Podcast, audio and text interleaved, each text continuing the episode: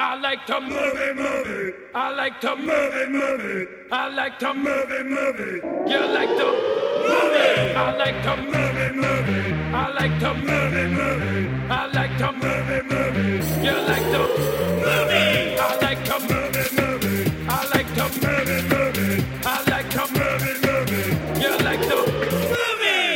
Hello, ladies and gentlemen. Welcome to I Like to Movie Movie, the podcast about movie movies. My name is Garrett Smith. My name is Dan Scully. Is my mic on? Your mic Okay, is on. My, my mic is on. Okay.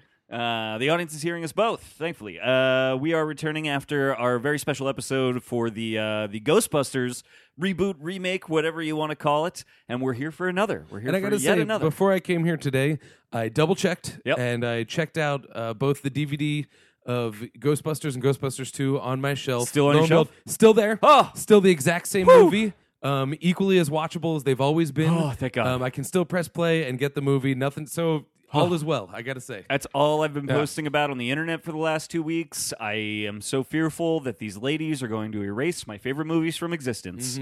Thank God they haven't. Mm-hmm. Still there. Still there. Woo! Thank God. That is uh, weight off my shoulders. Mm-hmm. Uh, so yeah, we I was uh, I was very happy with that episode. That was like a super fun movie to talk about. I wrote a great article about it. I think that you can find on Oh, yeah, yeah. Letterboxd and uh, farsightedblog.com about uh, its depiction of weird women uh, and uh, its positive depictions of weird women. Check that out.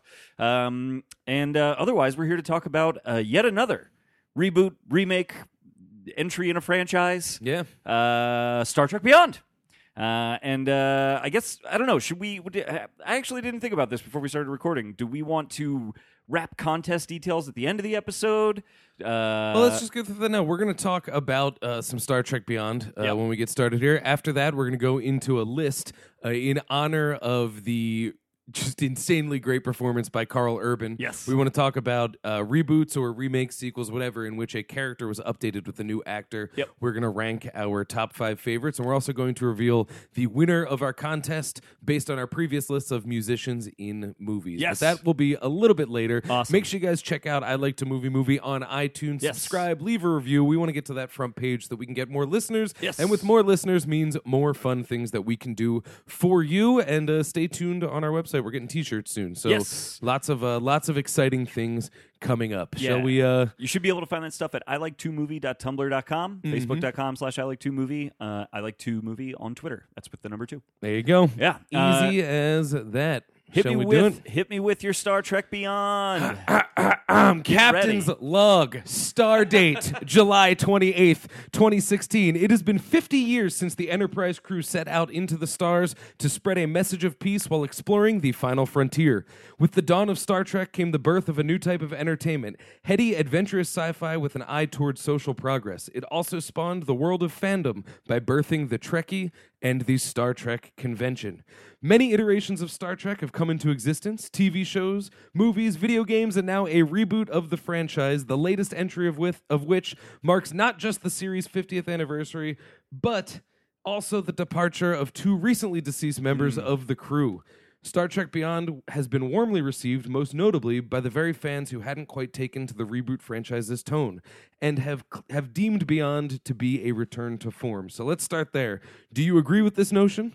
Are you in support of the tone in question and are you looking forward to future adventures in this universe? I, well, the only way I can answer the first question is I don't know because I am I was never a Star Trek watcher growing up. I have seen Wrath of Khan and the Search for Spock. I've seen First Contact. Maybe I saw Nemesis.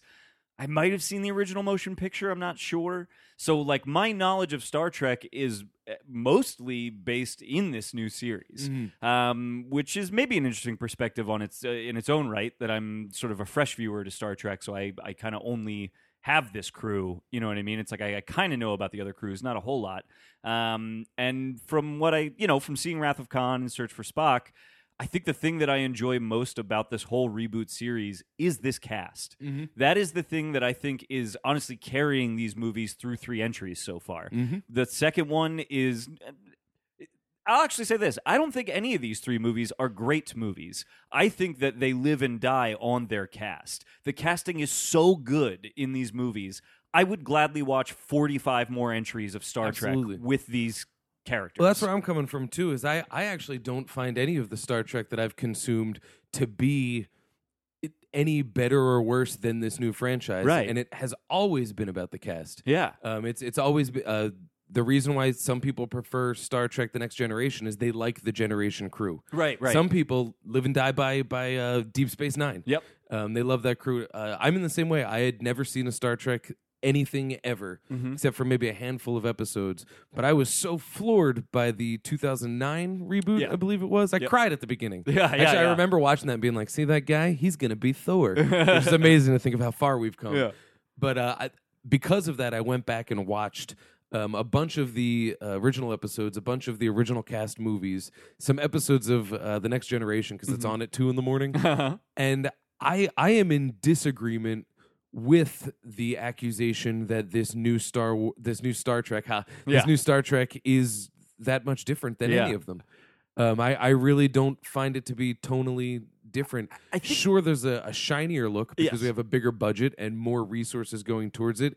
Yes, there is more action, but I don't. I never found it to be at the expense of the character interplay and Right. the heady themes. Right. Not for a second. So I don't. I don't agree with that criticism even a little. Yeah, I, I, I, I feel like I don't know enough to like say that necessarily, but I don't feel Mm. Like, uh, based on my limited Yeah. experience with Star Trek. right. But, but I, I also wonder if that makes it more valid that I don't have this this bond of soul to Star Trek to make me feel reactive towards it as we fans. that's tend what to I do. think it is. I think it's more that people lived with that shit. I think Exactly. the people that are upset about the new movies uh, are people that really lived with that show, and so like to them, there probably is something that is very specifically Trekkie, quote Yes. unquote, that you or I probably wouldn't even recognize.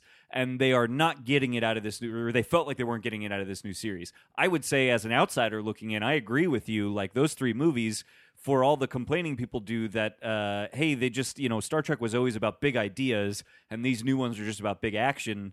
I feel like there's big ideas in all three of these movies. So, like, I, I don't get that criticism. I honestly couldn't relay to you an action set piece from the first two. I haven't seen them in a while. Right, yeah. Um, too specifically. I Right. mean, I remember in the second one just because it was in all action movies when we learned how to depict giant ships falling out of the Oh, sky yes, yep. into a cityscape. That's something that we know now. Yeah. and so that was part of it but what i do remember was the the time travel aspect of the first one they kind of recycled the theme of uh, logic versus feeling uh, between uh, kirk and spock Mm-hmm. Yep. in both of them that was kind of recycled in the second one but th- those are the things that i remember Yeah. I remember the sacrifice of Kirk's dad at the beginning Mm-hmm. because I was so just fucking moved by it. I don't remember much action at No. all. And and I don't think that's to say that the action is not good. And I think it's actually fantastic. It's pretty like the first one, especially. I remember being like really delighted by the adventure action elements of it. Um, but that all I really remember about those movies is how much fun it is to spend time with Kirk, Spock, and Bones Mm-hmm. specifically. Um, I like the other characters too, but specifically those three characters. I just like spending time with them, and I Mm-hmm. really, really like the actors they cast in all of those roles. They are endlessly entertaining to me. They, they, they all in all three of those movies. They, I feel like all three of those people like really deliver on. Uh, this is a maybe this is a weird comparison, maybe not, but like they feel like Indiana Jones movies to me. Actually, they deliver on this sense of like uh, uh, idealistic men that have very I- uh, specific ideas about how to solve problems and butt heads in their attempt to solve those problems. Uh, but they do it where they're all like kind of roguish, kind of charming, kind of uh, uh, scoundrelly. You know what I mean? Like they all have that like this piece of Indiana Jones in them that when they combine into this force of these three men with different ideas to solve a problem, you get the kind of thrilling adventure that I loved so much growing up in something like Star Wars and Indiana Jones. And I know that some original Trek fans get upset at the notion that this is a more Star Warsy version of Star Trek, but I kind of think that all they're really saying is, "Oh, it's a big adventure," which is what Star Trek Yeah. is. Oh yeah, there's it more should zaps be. and beeps. Yeah, But I mean, if you look at even the the original cast Star uh, Star Trek movies, yeah, they are like that. We Yes. just didn't have the budget or the shininess. Yeah. What you're talking about with the character interplay, Yeah. what that stems from is when, like we were talking about Die Hard before, Mm-hmm. how every character has an arc and they all play well together, is because it was already fleshed out in a book. Yep. This interplay was fleshed out in a series. Yep. There's, I I don't know how long it ran. We'll say a decade. yeah. Um, something like- just for I, I you know, actually think the original series ran like way shorter than anybody yeah, realizes. Yes. I think that generation, next generation, went longer was the just big because one. It, it went. But Yeah. the same thing with that is that people come to understand like the first episode of any show sucks because we don't know who these people are. The first season of Seinfeld, I still haven't watched it, but everyone says, "Hey, you can skip the first season." kinda can. and it's because it's before we knew what each person stands for. Yep. We come into this new Star Trek world kind of already knowing what they stand for. Mm-hmm. At least the writers already know what what they're going to push and pull against with one This another. is the role Kirk serves. This is the Exactly. role Spock serves. This is the role Bone serves. They know those things going in, and and then it's a matter of how do you create like really exciting stories to put them at odds with each other. you Exactly. know? And see, that to me is why I think Star Trek Beyond is getting the press of, oh, this is back to the old style. Yeah. Because whereas Into Darkness kind of really leaned into the whole, what the what do they call it? J.J. Abram- J.J. Abrams secret box. Oh, yes, yes, And then yes. the surprise was, surprise, there's nothing surprising. It's Yeah, Khan. yeah. Uh, oh! Like, like it- hello. their whole thing was, guess what? We have a bad guy, and it's not Khan. Yeah, I know. You it's, it's, it's the whole like, no, no, no, dude, I'm not hiding anybody. Just Yeah, don't yeah. look in the closet. Don't look You at know? the man behind the curtain. and it was you know so then up oh, it's Khan. You're like yeah, I Yeah. know. uh, so they really went. This one leans much more on just putting these characters into that situation, and so I think it does do that. But once again, it really gelled. Uh, why I think that the criticism to the other two isn't really that. Uh, isn't really that valid is because this had the same action. Yeah. The same like there is a huge action set piece that I loved because it featured uh my my one of my favorite songs, Sabotage that was incredible. which is just so and and it it was uh that was my favorite moment in the movie. it was diegetic to it was Yes. in the movie and they Yes. actually used it even though it was just kind of a, a, a soundtrack song that became Kirk's theme from the first one yes. uh, and it's classical music as Uh-huh, they I which I, love thought was that. very Great funny joke. but so there's a big goofy action sequence Yeah. that stacks on you know five other goofy action sequences Straight up, the Enterprise goes surfing through space Yes. on a wave of fire yep to the song "Sabotage" using the song sabotage to Ex- create the yes. wave of fire It's amazing. and it all leads up to actually Drew McQueenie's review said that uh, one of the things that could be a problem about it is that it leads to the glowing orb on the top of the mountain climb. yes, which yeah. is what the ending of this is: is there is a MacGuffin and there's two guys fighting for it and Yep. they're just climbing to get to it. But it's this beautiful realization of oh it. yeah. It's not at the expense of any of the character work. Even in that moment, uh, using uh, what do they call them? Communi- I, I want to call them cell phones Right. Yes. um, I- communicators, Communicators. Yeah. using their communicators that are not nearly as advanced as my iPhone. Right. Uh, using those, it, it actually works on that interplay more. Yeah. And I think that is as a result of a Trekkie wrote it. yeah.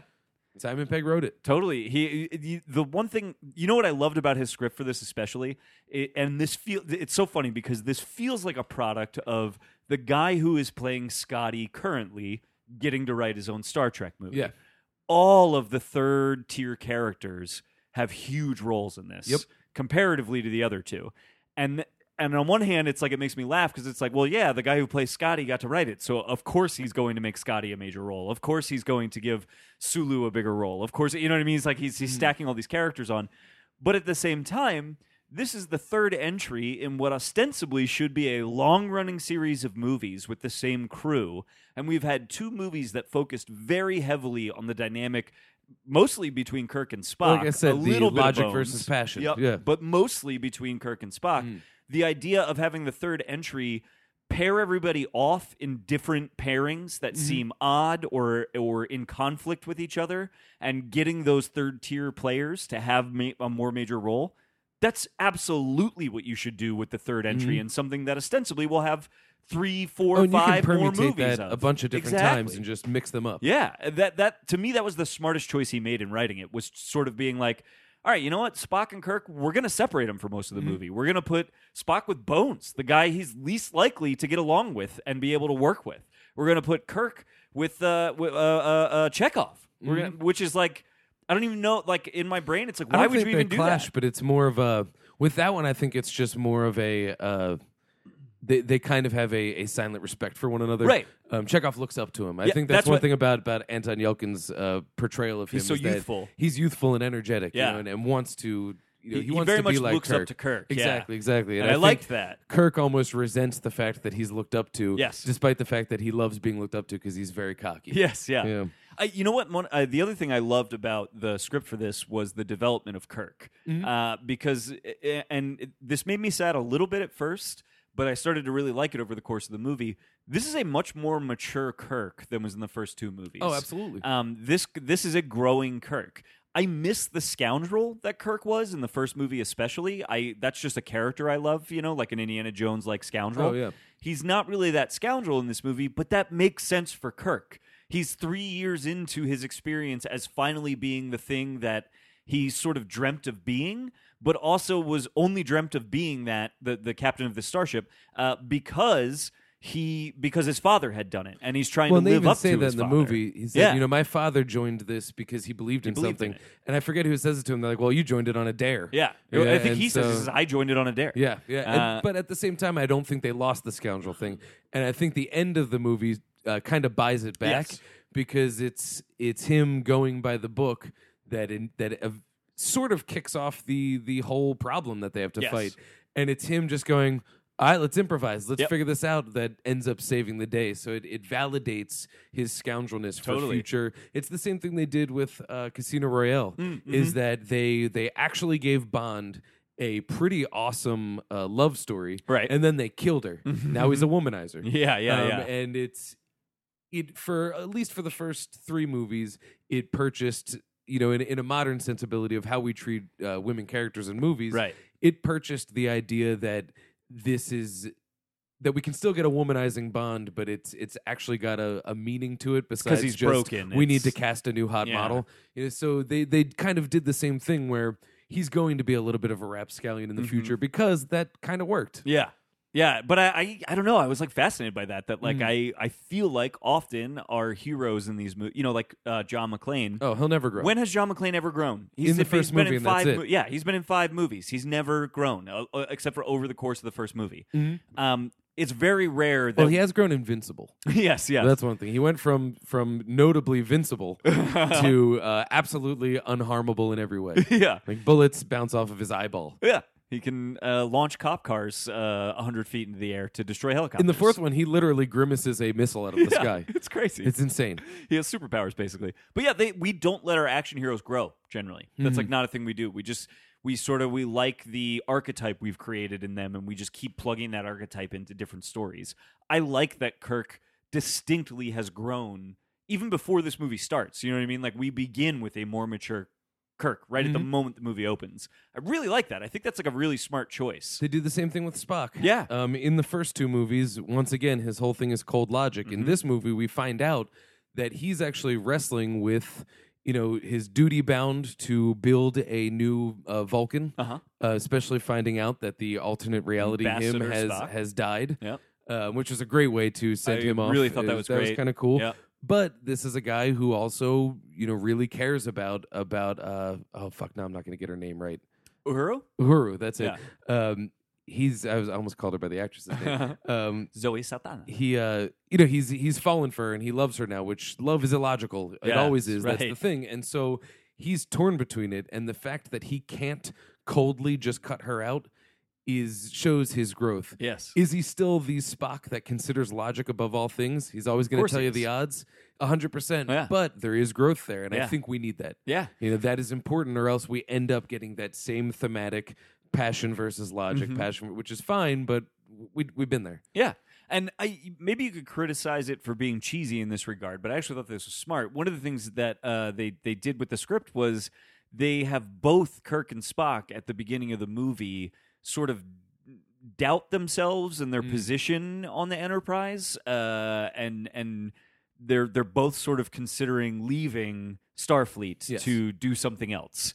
Uh, and so then by the end of the movie, their growth is to return to the people that they were at the end of you know uh, uh, Oh, yeah. into darkness you know what i mean it's like it, it, it you could you could say that that's cheesy that all you're really doing is like you're creating a problem at the beginning of the script that the solving of just allows them to be back in the place that Isn't that they the were point of a script, though? but yeah, exactly. And to me, it's like that's kind of what you want because you do want to watch six more adventures with these Oh, yeah. guys. So but you I don't do- think it takes away that arc either. No, they it both do doesn't. emerge from this groan. Yes, exactly. They, they they grow. They be- they come out as changed men uh, who. Thankfully, get to return to the position that they weren't in at the beginning of the movie. They were both doubtful, and they return to a position of no, I know who I am, and I know what I do, and I know where I'm most capable and most functional, and it's here on the Enterprise. Uh, and that is a good thing because obviously we want to see more adventures with these guys. But had they just started the movie with them being like, "Yeah, we fucking love Starfleet, let's go on another adventure," And then they get to the end and they're like, "Woo, we still have Starfleet. Let's have another adventure." That's that a movie didn't happen then. Yeah, There- yeah. There's no movie then. Then it's just the action sequences. Exactly. Well, this smartly starts off with narration from Kirk, and his narration is bored. Mm-hmm. Yep. And it's And just him that's by saying, the way, like, that's very original series too. Oh, yeah. Is beginning with the captain's log. beginning with the captain's log, and it's just we're three we're three years in Yep. of a five year adventure. Yep. You know, there's a routine. My team is good at doing their best to keep it fresh. I think he actually says something. There's a line where he said it's actually starting to feel episodic. Yes. And that got a big laugh Yep. from the crowd. And so that that was a great way to establish that without having you know too much ep- exposition. Mm-hmm. But one of the lines that I love at the end when they bring uh, the I'm just going to call her Kingsman. Um, the- oh, Sophia Batella. Yes. The, yeah. Well, oh, oh. I forget uh, the character's J- name. J- Jiley, Jalee. Michael Jai White. Yeah, No, something like uh, that. Well, when he brings her in, he's like, "Listen, we pushed it through. You're a member of Starf- Starfleet." yeah. There's a line where he says, "There's a lot of rules.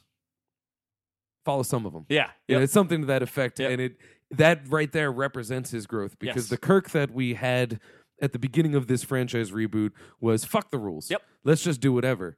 Um, the Kirk we had at the beginning was, well, maybe it's time to settle down. Yeah. You know, let's I'll be an admiral, I'll do some paperwork. Yep. And then at the end it's like, listen, I know what I'm good at. Yep. I know I, I'm actually I get why this system works, but I, s- I gotta I gotta break some glass. You Me know? and Bones are back in leather jackets. We're ready to get back out there, baby. Getting drunk off of Chekhov's stolen whiskey. That was great. Mm-hmm. That dude, that was one of my favorite scenes actually. Hmm. That they take like probably only five minutes of screen time, right? It's like not a huge scene or anything, but the fact that they took those five minutes at all to just let Bones and Kirk talk to each other like human beings Hmm. amidst this huge, crazy universe that we're in, where it's like all this future stuff that's really interesting and fascinating.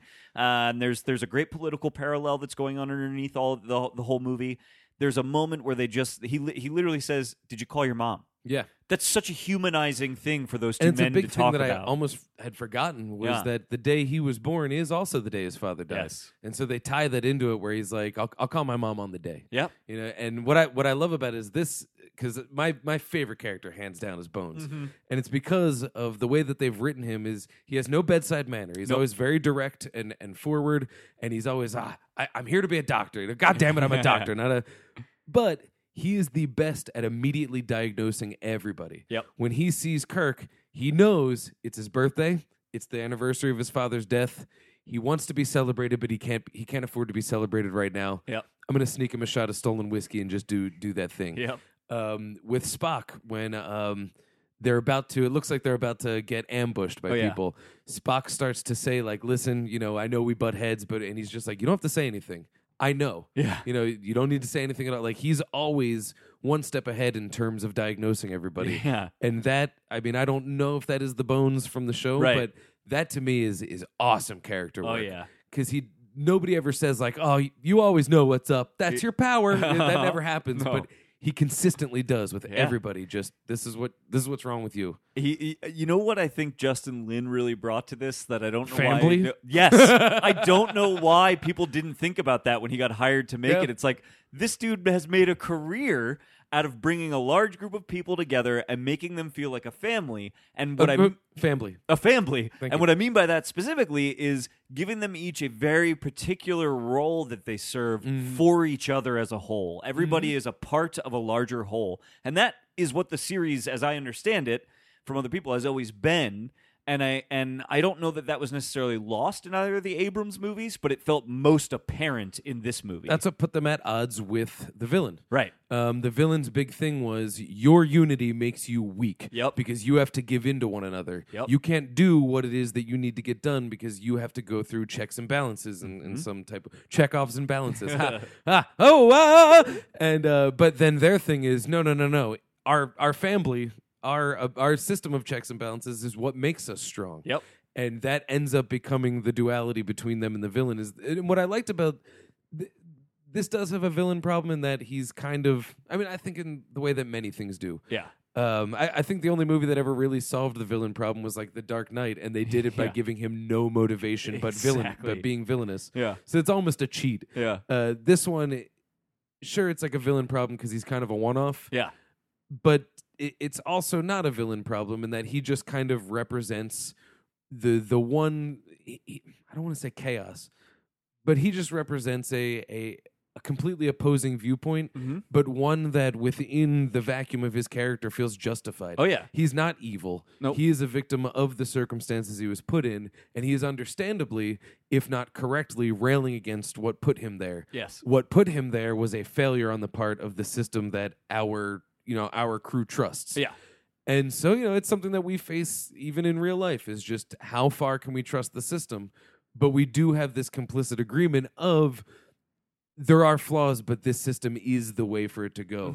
And so the fact that we Mm-hmm. Produces have the best results. the best results. Yeah. And so within those results, we have this crew of the Enterprise that they do follow the system, but they also kind of have their own system, their Mm-hmm. Yeah, own way of doing yeah. things, their own way of bending the rules. Well, they're a family. to get they it done have their own. because they're a family. Yeah. And so that I, I think I'm like selling myself on this villain just because he functionally works like that so I, well. I actually kind of enjoyed the villain in this because, and, and maybe this is something I, I won't spoil for people, but I'll just say it like this the twist of the villain at the end, if you take the time to then reconsider his whole story once you know who he really is, it's pretty interesting. Yeah. It's, it's actually really, really fascinating how they recontextualize what seems like just a one off villain who's there to just cause a problem for our crew.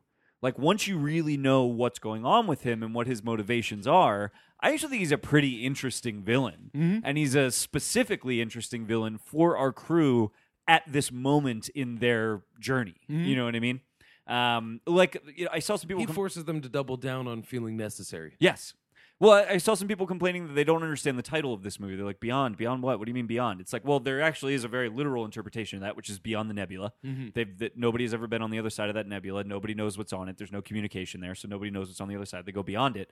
Uh, but I think that that is, you know, that title is also representative of going beyond that nebula into the unknown. One, that's what Star Trek has always been about, right? It, exploration. Found a frontier. I think he has a line about it. The villain has some line about I forget what it is. Something about pushing the frontier. Y- He does. He says something about that. But it's like it's it's going beyond. You know, b- once you realize what's going on with the villain, it's like it's actually about like what is uh, what is beyond like uh, our um our understanding of of humanity and our capabilities. It's like this this particular villain has gone beyond what uh, Starfleet has sort of deemed uh, right and righteous. He, but he went beyond that before there was really a start. That's the whole thing of his story. Is like he went beyond that before there was a Starfleet, and the idea of Starfleet takes away from him what his ideals are. Uh, and i- in a way, like there's even a line where I felt like I was listening to Trump. He says something to the effect of, I just want to go back to the way things were. We were better when we were at war, is essentially what he says. That war is what drives us. War is what, you know, we have to have problems in front of us. If we create a universe where there are no problems in front of us, there's no growth. We're not doing anything. We don't know what it is to be human anymore. And so he has actually gone beyond the limits of humanity, you know, and it, literally and Oh, yeah. figuratively and has in doing gone. so has forced the crew to sort of go beyond their their call of duty Exactly. because I mean I guess this isn't so much of a spoiler. we Close- can close spoil the yours. movie. I just, I, I, Yeah, I I, don't- I feel don't like wanna say that too one much. moment is like kind of cool. That is kind of cool, Yeah. but I, I think too the the fact that that the way that they do initially defeat his forces Yes. is they all agree to die. Yep. They all basically agree like, listen, this is a total crapshoot. Yep. But if we don't, it's all over. We Yes. got to go like we're not expected to do this. We're not required to do this. Nope. Nothing in what Starfleet has demanded of us requires us to do anything. This isn't our but mission. Say we did our best. Yeah. Let's do it. Let's do it. You know, and and every single one of them is just like, yeah, let's Yeah. fucking party. Yeah. Except for Bones, who's like, Ugh, all right. I did really like too that they part of them having to like go beyond their duty uh, was I felt like a very Justin Lin kind of thing. Is this movie is full of like they have to perpetrate a heist at one point. Mm-hmm. There's like hidden secret identities. There are secrets being kept from people. It's a very espionage kind Oh, yeah. of Star Trek movie. And there's there's gadgets Yeah. that that are introduced and then used to surprise us later. Yes. They I do love the that. one gadget where, and I'm I'm gonna fuck up her name because I forget what it is. The, I- the it- alien yeah, lady. it's like J- J- Jill, Jolie, Jolin, Jarrell. Yeah, Um, when Son of Jarrell decides to, uh, no, when when uh, Jarell first is introduced, Yeah. uh, she has this ability to multiply. Yes. And it's such a great like Trek style gadget Yep. in that her holograms can affect tangibly Yep. the environment, but they can't be hit. Yep. And then we we're told that that exists. Yep. We're told what this later plan is, and that little part's left out. It's an Ocean's Eleven Yep. kind of thing where they just they let us know the plan, but they don't let us know all of the plan. Uh-huh. And lo and behold, they spring that back upon us Oh yeah. and it's a nice little surprise. And Yeah. You go, oh, sweet, you know, and it's oh, I love it. Yeah, I uh, and I just I don't know. It's that the all I want to do is is like praise the, Zoom? is is plays the, the praise the cast. I just think that they're the best part of this series. They are so fun to spend time with. I love their dynamic. I feel like Peg is a really strong character writer. That's one of the best things he's done throughout his career is write really strong characters. Jayla, is- Jayla, that's it, Jayla.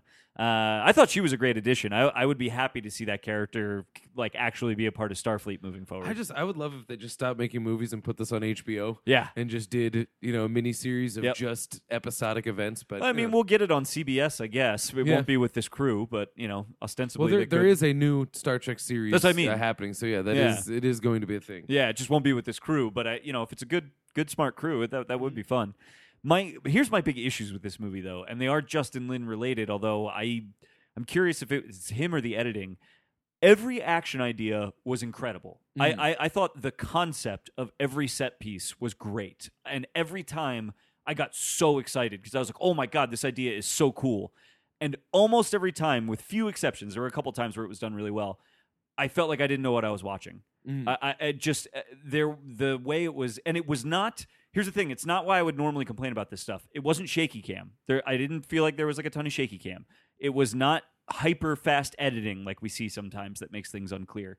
It was just like things would explode in front of the camera and just completely wipe out my view of the action that I was interested in. Mm-hmm. They would they would cut at like weird times during angles where it was like I wanted to see Kirk finish sliding across the floor, but instead we like cut to another angle of it and he's already Yeah, on yeah, his yeah. feet and it doesn't really make sense. There was because I, I do agree with you, um, and where this is actually the reason why the fourth Fast and the Furious is my least favorite. Yeah. the very end of that is a race through a mining tunnel Mm-hmm. across the border of Mexico. It's like a drug run gone bad. Cool. It is a the whole thing is that it's just a road that is only wide enough to fit two cars. Yep. So they're constantly trying to bump each other off and clip the wall. And So Yep. it should be really tense.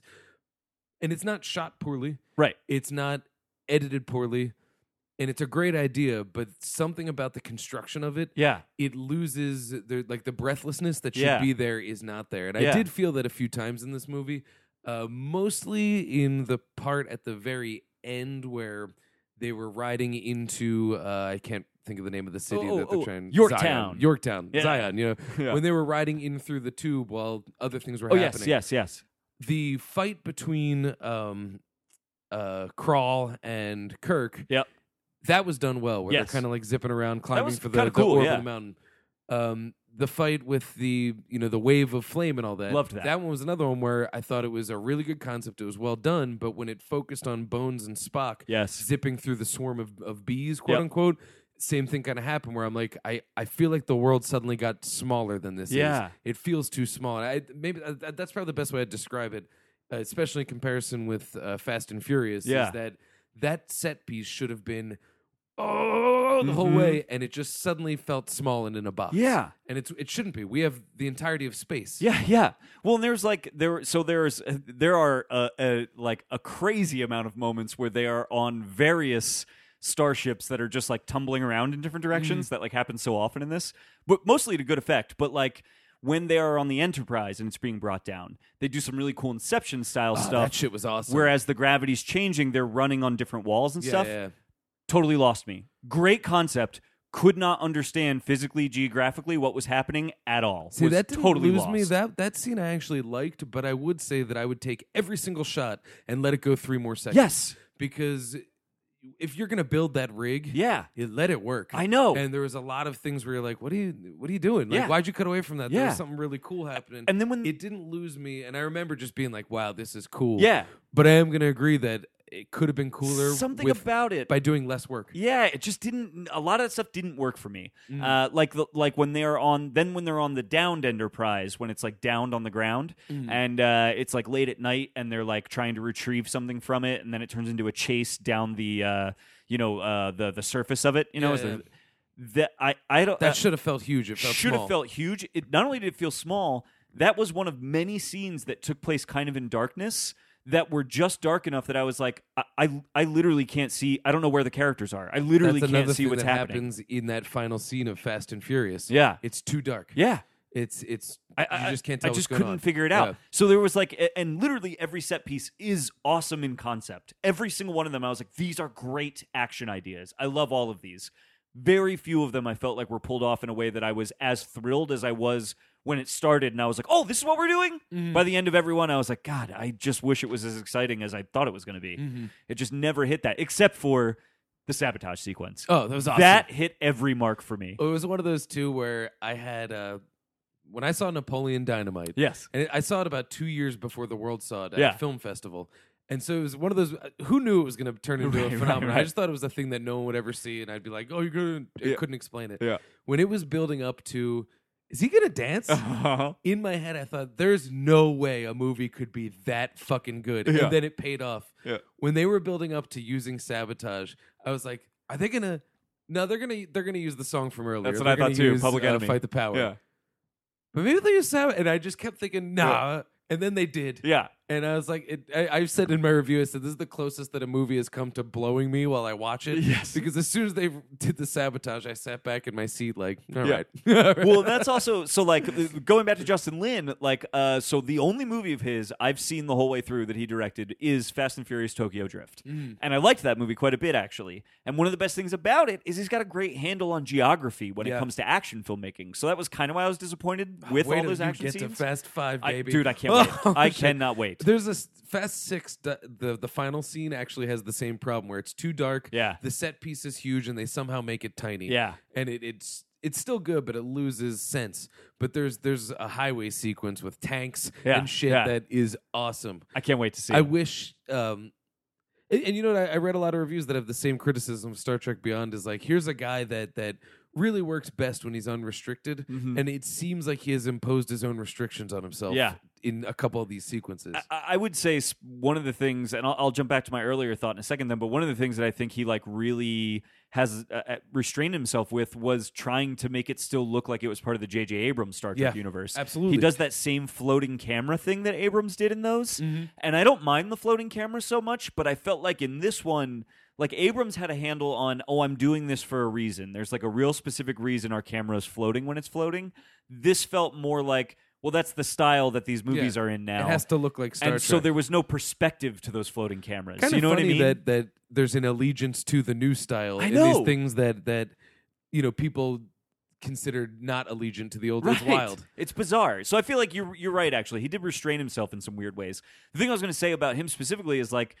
I- I think I was most disappointed in the action sequences because I was actually one of the things I liked so much about his work in Tokyo Drift was how great he was at shooting those car chases. Mm-hmm. They're, the geography of them is like incredible, and there was very little geography I felt like in this movie, like sensible geography. But the thing that he is exceptional at in fact in Tokyo Drift is editing film to music that he is also Mm-hmm. editing I- is syncing up in tandem music with visuals in ways that are like really exciting that sabotage sequence has to be the crowning achievement on Oh, that what was justin awesome. lin does like to me that's what he does that's now his calling card to me is I the don't know perfect if he got started execution in music videos, but He I mean, might he's, have. he's definitely of the music video school. Yes. you know, he is definitely of To- that Tokyo world. Drift feels like a music video Oh, yeah. Mm-hmm. extended to an hour and a half. That's totally what it feels like, but it like works. It like sings at that level.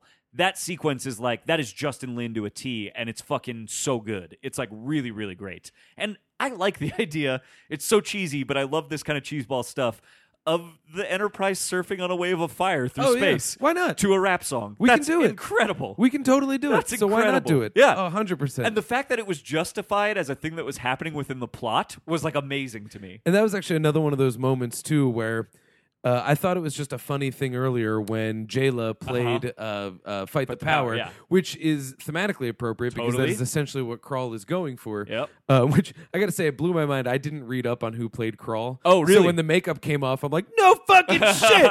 Oh, now I'm rooting for you to win. I thought he was really good too. He by was the way. really good. Well, and that that was very Star Trekky makeup. Totally. The character, the Totally. makeup design across the board was A hundred percent. lot of new creatures in this, as far as I uh, and understand. and very- they were all you know, cool. very Star Trekky. yeah. But um, ah, fuck, I, I derailed my own. Oh, thought. sorry. Yeah. No, it was Uh, oh, the uh, that was one of those things. It was a great script moment of setup punchline where uh, uh, what's his name? Simon Pegg's character. Why Oh, can't I get his name? Scotty. Scotty. Scotty's like, oh my god, that's really loud and irritating. And she's like, oh, I can turn it off. And he's like, yeah, whatever.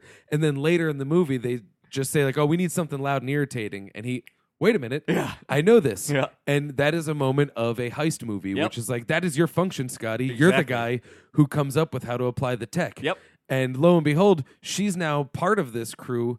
Um, which I, I, of course, they didn't plan this, but they already have announced that they aren't going to recast Chekhov. Right. So I have a feeling that That's she what I will hope. be coaxed into it, and and why not? You know, I, I- Totally that would do be that. perfect. I think they should do that. But she is of that same thing. She's a pilot. Yep. She is, you know, another tech person doing all that. But her function was was earned and proved. Totally. And it's like, wow, without her, you know, run through him, through the idea that Kirk had. Yep. With the technical ability of flying the ship, that's like it all f- works Family. out together.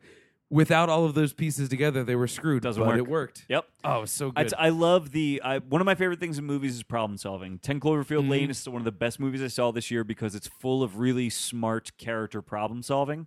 This movie is chock full of that stuff. I love that stuff. it's a, just a big machine. There's no better way to to me to like tell an action story than to have multiple charismatic characters that I like spending time with, that I like watching spend time with each other, be forced to use their specific talents in tandem Mm-hmm. with each other to solve a problem. Yep. That is exceptional storytelling. And it's it to spread it out even further when they're first spread apart. yes.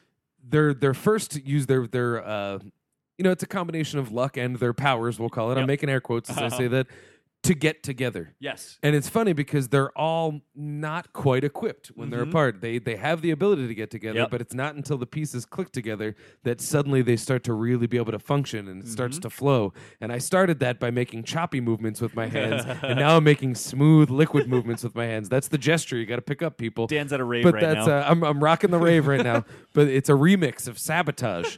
but uh, it's uh, yeah, it, and but that's that's why they work, and that's why to me this is Star Trek. Yeah. Something I wanted to bring up, Please. and I'm just very curious as Hit how me you with feel it. about this. The small. Pretty much manufactured, almost non-existent controversy that was the making Sulu a homosexual. Oh my god, yeah. I I think that the be-all end-all opinion about it that should be respected is that of George Takei Okay. um, his response was, "I'm honored. Yep. I know that was done for me, but Sulu wasn't gay. Yeah. I'm gay. Yeah. Sulu is not. Yep. So it's it's really kind of pointless. You didn't need to do that. Yeah. Everyone acted like he was mad. He wasn't mad. He wasn't was mad. just like, you know, you you changed this character to honor me. I appreciate it, but you know, by making it a thing, you've gone and made it a thing Yeah. you know um and so I, I i do agree with him that it was just kind of needless but to go against him star trek has always been about inclusivity um, Mhm. there's a famous story on the set where they filmed a kiss between uhura and kirk in the original series and they were going to shoot that and they were going to shoot a take with a hug just in Mhm. case audiences of the time couldn't handle an interracial kiss they purposefully kept flub- flubbing the hug the hug take just so that it would use the kiss because this is a view of a future world Yep. of tolerance and progressiveness Yep. in that tone to people that are and believe me there are plenty of non-trek savvy people who just know the new stuff Mm-hmm. for them to have a kind of just a character that it's not in that lens it's not a thing Right. he's just got a husband and a kid Yep. that to me is star trek Yep. and is welcome in the Yeah. movie for me so uh, you know i'm having my cake and eating it and kind of having it both ways but i think i think i'm justified I have a couple of thoughts on it Yeah. because I, I thought about it a lot, and I uh, I came to like a new thought today. I think is pretty interesting. But f- firstly, I, I kind of agree with you. It's like to you know, w- I don't even uh, maybe I I'll say it like this: I think uh, Takei is certainly entitled to his own opinion about it. It is Absolutely. Mm-hmm. a character that he created, right? Um, so or helped create. Uh, so I think he's very much entitled to that opinion, and nobody should c- criticize him for feeling that way. Hmm. And and to clarify again, he didn't have a problem. No, with he it. wasn't negative, His whole really. thing was just like, I appreciate it, but Yeah. like, what are you doing? it You know, doesn't like, ring what's the true to point? me, basically. Ex- It was- it's exactly. kind of what he was saying. This isn't the. Ca- this is now a new character. Right. Uh, so it's like I, I think he's entitled to that opinion. I don't think anybody should be upset that he has that opinion. Um, I think that to his point, because the one specific thing he said was, "Well, that's not Roddenberry's vision. Roddenberry's vision was that is a straight character, and to me, it's insulting to Roddenberry to say that he's now gay." Um, to that, this is something that I, I don't have this knowledge myself. Somebody brought it up on another podcast I was listening to, but apparently, one of the things Roddenberry has had previously said about the Star Trek universe was part of this inclusive future is labels don't exist.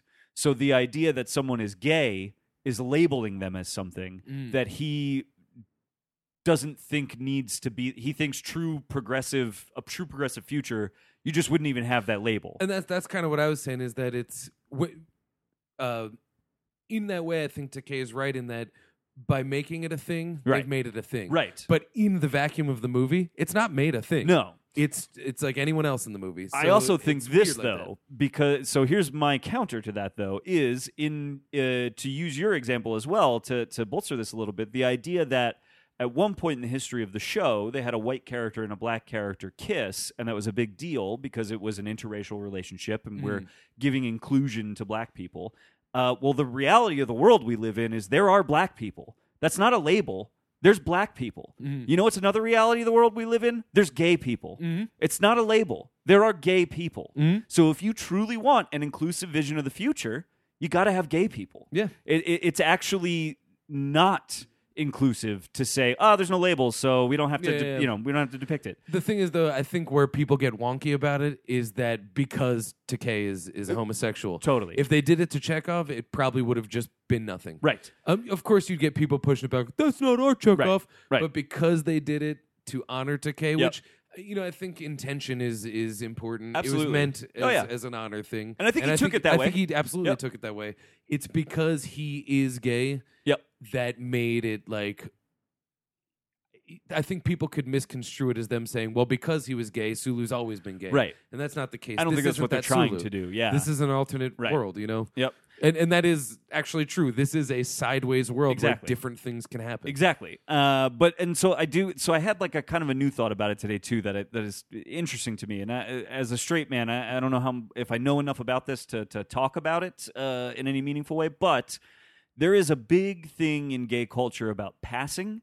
Now it is not, uh, as far as I understand it, as as big of an issue for gay people today, Mm-hmm. um, because it's more acceptable to be gay today than it ever was. Um, but I think, especially at the time that Takei was acting on the show as Sulu, passing was a huge thing. Passing ba- basically means Oh, the yeah. world thinks you're straight. Yeah. you're you're passing as a straight man. So for a gay man to play a character that is straight and convince the world that that is a straight character, especially when the world doesn't even know that he's gay, right? That he's passing so much because at the time he was not out as gay. Oh, yeah. He's passing so much that nobody's even questioning. Like, I don't know, does Sulu seem a little gay to you? Yeah, yeah. I think that for Takei, the age that he was coming up as a, g- a closeted gay man in the era he came up in, passing was very important, as I understand. Oh, it. absolutely. And so that's I, a testament to his acting skills, right, really. but I so what I kind of think is his response to it, whether he's saying it or not, and th- this is me conjecturing, but Yeah, yeah. whether he's saying it or not. He is coming at it from a very different perspective as a gay man Mm-hmm. than a current gay man would, I think. I think probably to him, it's really important that he passed Yeah. as that character. That's a testament to his craft. yeah. he's a damn good actor, Right, and it's you al- know? it's also like I I- I think it even goes beyond his craft. I, I would think as like a personal th- like as a very personal thing. Like no, I was passing. Like Yeah. I, I was really successfully passing to the widest audience Well, and you could also, have to too, pass to. he was a. I mean, I, I guess he's Chinese. I think he's Chinese. I, am not sure. American. I don't know. that was not a good time to be Right, that right, either. So right. for him to have drawn the double card of being foreign, we'll, Yep. we'll say, and being a homosexual, yeah. I could say that that the fact that passing probably led to him getting more roles than if he showed up being fabulous. I, I think it probably meant something to him in some way. Absolutely. And so I think his response is probably built a little more. in- And I don't want to say it like this because this sounds dismissive, but I really don't mean it that way. But uh, almost like a, a more uh, just an older way of thinking. It's it's it's like he. Uh, this sounds weird, but he's like old gay guard. you know what I mean? He's old guard gay. He's like hi- his idea of what's important for the gay community might actually be a little different than what the gay community actually thinks now. Yeah, and and- I think that might play into why he reacted the way he did to that idea. I don't know. That's that's a little bit conjecture on my I think part, it's uh, but I think it's a, a valid idea. yeah. Um, man, I'd love to talk to him about I it. know I really would because But, uh, I'd be so curious to talk to him about that specifically because I think that's like a really fascinating, interesting thing that he he definitely had to deal with and go through. That Oh, yeah. the gay man of today. I'm sure there are still gay men that struggle with that, but it's not as widespread. You know what I mean? I think uh, to, to I mean to sort of loosely connect it through Sulu. Yeah. one of my favorite gay passing characters is in Harold and Kumar, Mm-hmm. Uh-huh. and it's Neil Patrick, Neil Patrick Harris. Harris. He plays a goddamn pussy hound. Yeah. a fucking. He essentially plays a rapist. Mm-hmm. he is one of the most out and and he's definitely gay. Uh-huh. Yep. He's gay, proud, whatever. Yep. But I don't think I ever could have called it if if he didn't. Right, You yeah. know, and so I that is you know now imagine fifty years ago and you're Asian. Mm-hmm. Yeah. Yeah. I, I don't think you're coming from a, a an empty thought. Right, yeah. And so I don't know. I think that that might have had to do a little bit with his reaction of like, "Hey, no, don't do this to that character." Like it's important to me that that, that it was that I was passing as that character. That, that Yeah. that's almost inherent to the character. Um, that being said though, it's like I still fall back on the idea that if you really want inclusion and representation, you you here here's how you don't do- here's what I think would have been more problematic if they introduced a new character and said, "Hey, here's the gay character you've all Oh, wanted in Star Trek." Yep. I think that's the wrong way to handle inclusion. I actually think the much smarter way to do it is to take one of our characters that we already yeah. know and love and say, "Yeah, you know what? He's gay." Yeah. You know? and and and what's it's what the this is what I said. Uh, I was saying this to my girlfriend. She asked me about it. Yeah. If you blink and you miss that one shot, you wouldn't know that he's gay. Yep. And it would be the exact same Sulu as been in the last two Yep. movies. So And to be fair, it's not a thing, except that we and we're part of it. We've now Yeah. made it a thing. Yes, You yeah. know, it's we, we've made it a thing. it was almost uh, I, I- I will say it was almost disappointing to me as somebody that would have liked to have seen like s- some real representation on the screen for gay characters that technically if i was like a conservative enough dude who like is not open to that idea at all that scene could have read as him getting off of the enterprise and seeing his niece and his brother Yeah. Oh yeah. that 100%. totally is how that could have read Yep. if you are not open to the idea that there are gay people in the world that you know what I mean that are outwardly gay, which there are plenty of people that are that close-minded. Mm-hmm. And and I it was almost disappointed to me that they didn't not that I uh, didn't do like a little butt butt pinch. I that they kissed or something, you know what I Yeah, mean? like yeah, that yeah. there wasn't some more clear definition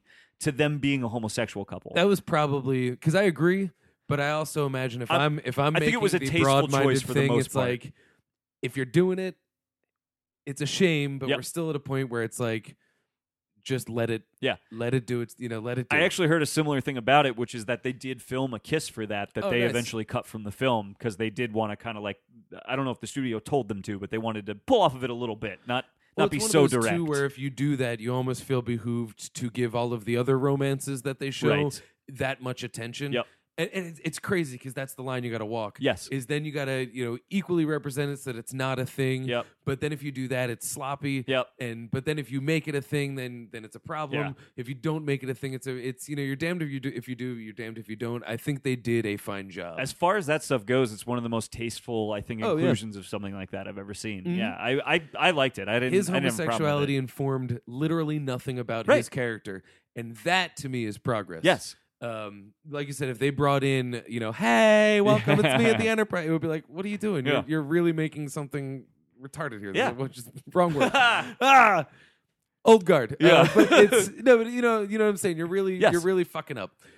But just by having that, it's a, yeah, Yeah. it's just a thing. Well, and I like the idea that like we basically we see a picture of his daughter on his little like piloting console, right? He's Mm-hmm. got a picture of his daughter there, and then he gets off the Enterprise, and that's his daughter, and that's his husband, and it's it's like you're saying, it's like that doesn't inform his character at all. What informs his character is that he has a family, Family. Yeah. Yeah. Like that but that to me it's like that's important. That Yep. that actually is true representation. It's like no no no the Oh, point he's into other guys. Yeah. Okay, can he still fly the Enterprise? Good. I- is he trying to be a good dad? Is he trying you know Yeah. it's like those are the important does have factors something to there. get home to. Yeah. that's actually what that function Exactly. literally was in the movie. Was it was a montage of what everyone needs to get home it, to. it also grounds like some really emotional stakes for the whole. Literally, just seeing him having a daughter and a husband at home Mm-hmm. gives s- you you wouldn't have had to see any other character have anybody at Yorktown they needed to worry about. And in fact, now that I'm thinking about it, they might not have.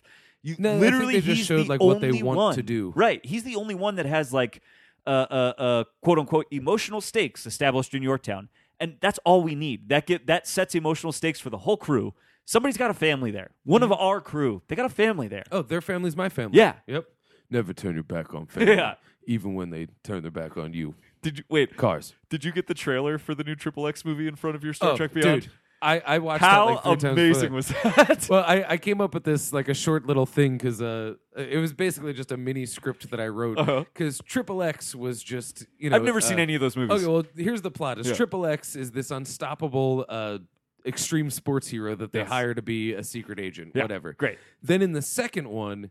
Um, apparently he was just killed. Okay. He was unstoppable, but someone stopped him Stopped him, between movies, yeah. whatever. And so they get Ice Cube. Yeah. to- and so like the whole thing was just like, you know, in the sequel, it's like Kowalski, you know, where's this triple X? He's like, I actually he got shot in Russia. Yeah. All right, well, get me someone uh, who's kind of chunky and, and has attitude. Find me And then they bring quadruple in X. they bring in uh, you know yeah, bring me bring me X X X X X and they bring in Ice Cube. It's like Kowalski. I said bring me someone with attitude, not someone with a bad attitude.